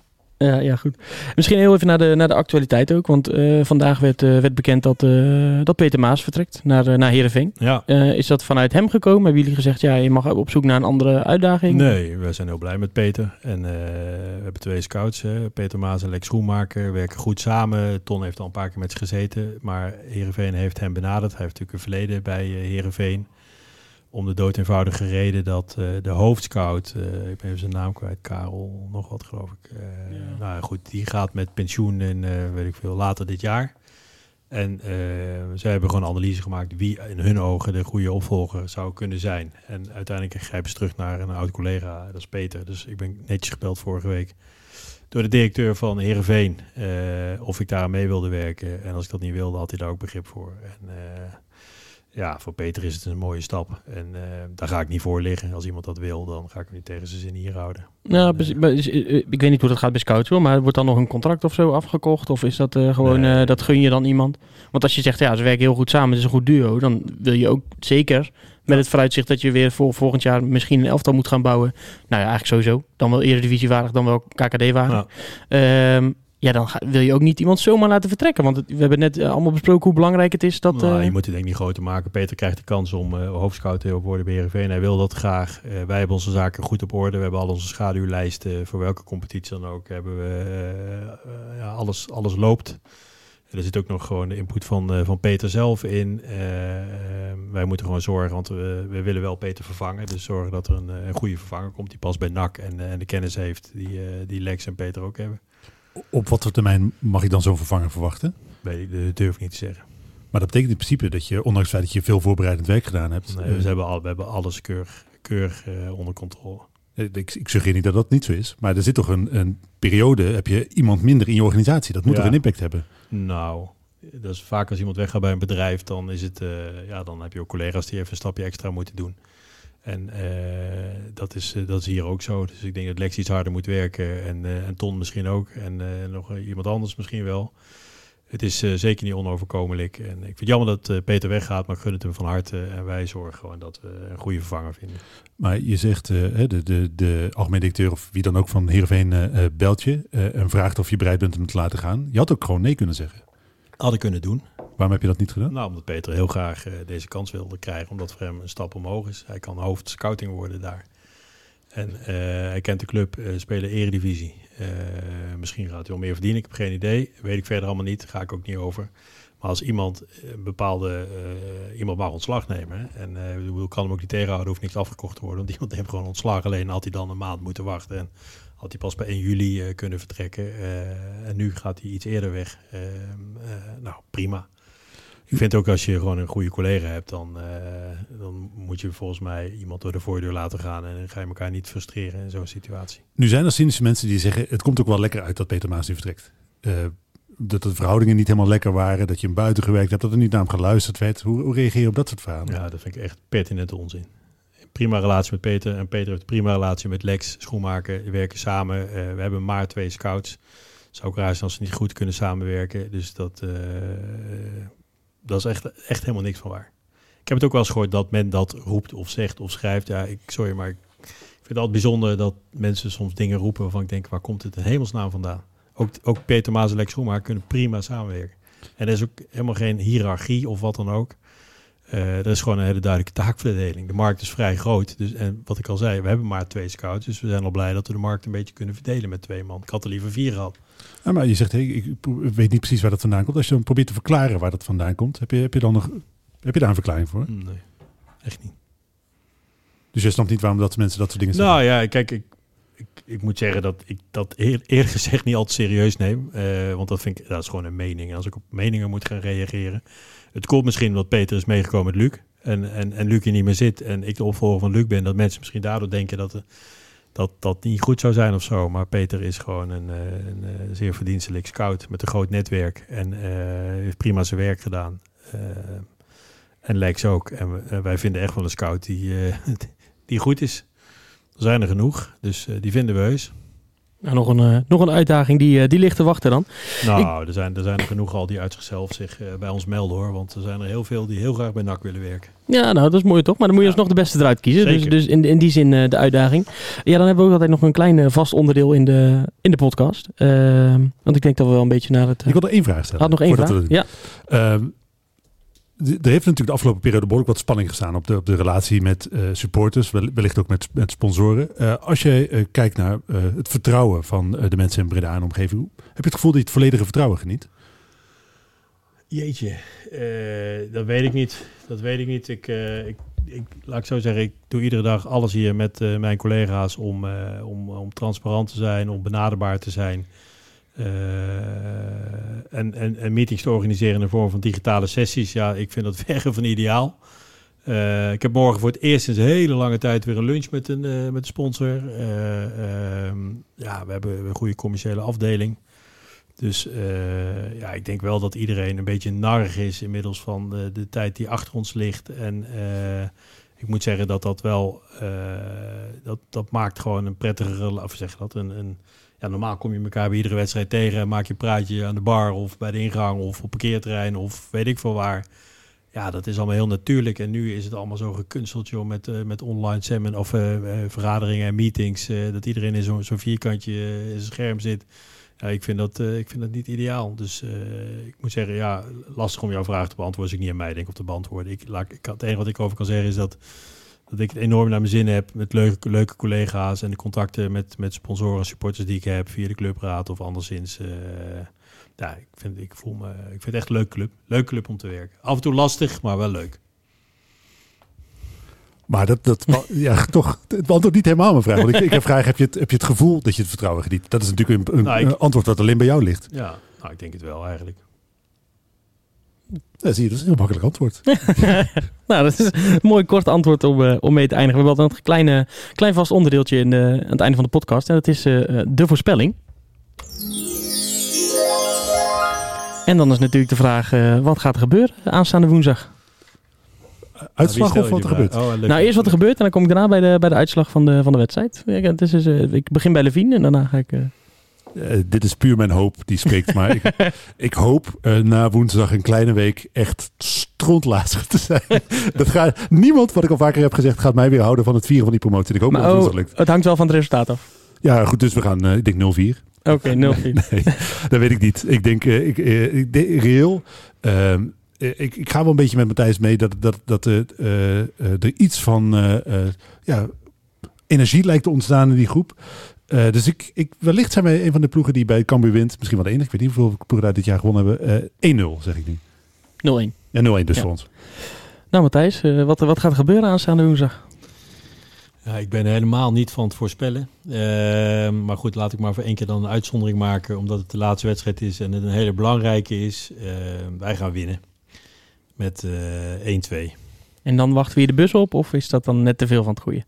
Eh, nou, formeel mag dat natuurlijk niet. Nee, precies. We doen dat niet. Maar netjes- stel... Ik moet me even netjes aan de regels houden. Doelpuntmakers moet ik ook nog zeggen. Ja, ja. Doelpuntmakers. Eh, maar ik moet me netjes aan de regels houden. Dus eh, in principe geen festiviteiten. Ehm, maar laat ik niet te veel de goden verzoeken om daar nu al eh, te veel... eh, Het is al een lange busreis als je wint, hè? Dan komen ze wel, denk ik, al Ja, behoorlijk die bus uit. Dat klopt. En het is de dag daarna hemelvaart. Hè? Dus iedereen is vrij. Dus iedereen is wel bereid om lang hier, eh, hier eh, te vertoeven. Maar, Maar dat mag niet. maar Hè? dat mag niet. Nee. Nee, dan, eh, ja, ik, ik verwacht eigenlijk een, eh, ik zal de, ik zal de feestvreugde een klein beetje dempen. Ik verwacht wel een gelijk spelletje, maar dan, eh, ja, dan gaan we toch de, toch de na-competitie in. Eh, ja, daarmee sluiten we eigenlijk eh, deze 69 editie van de podcast af. Dan wil ik jou eh, heel erg bedanken, Matthijs, dat wij hier in het stadion mochten komen en dat je tijd had om, om ons te woord te staan. Het is een lange podcast geworden. We hebben ook onderwerpen besproken die, die de afgelopen tijd hebben gespeeld. Hè, waar we nu denken, wat je ook al een beetje bij de merkt, nu een streep onder kunnen zetten over die conflicten. Ik denk dat het goed is dat je nog één keer verhaal bij ons in ieder geval hebt gedaan. Wij vonden het prettig. Dus daarvoor in ieder geval bedankt. En ja, laten we er een, een mooi einde van het seizoen van maken. Dankjewel. Leuk om eh, weer eens eh, bij jullie eh, eh, podcast te zijn. Het is lang geleden. Dus eh graag goed. gedaan. Leuk. Nou, we gaan hem snel weer plannen. En eh, Oké. bedankt, voor de, bedankt voor het luisteren. Oké. Een tikkie naar het zuiden en een tikkie naar beneden. Daar wonen al mijn vrienden en daar voetbalt NAC. Laat nu de klok maar luiden, er is toch niks aan te doen. De B-side staat in vlammen en na C wordt kampioen.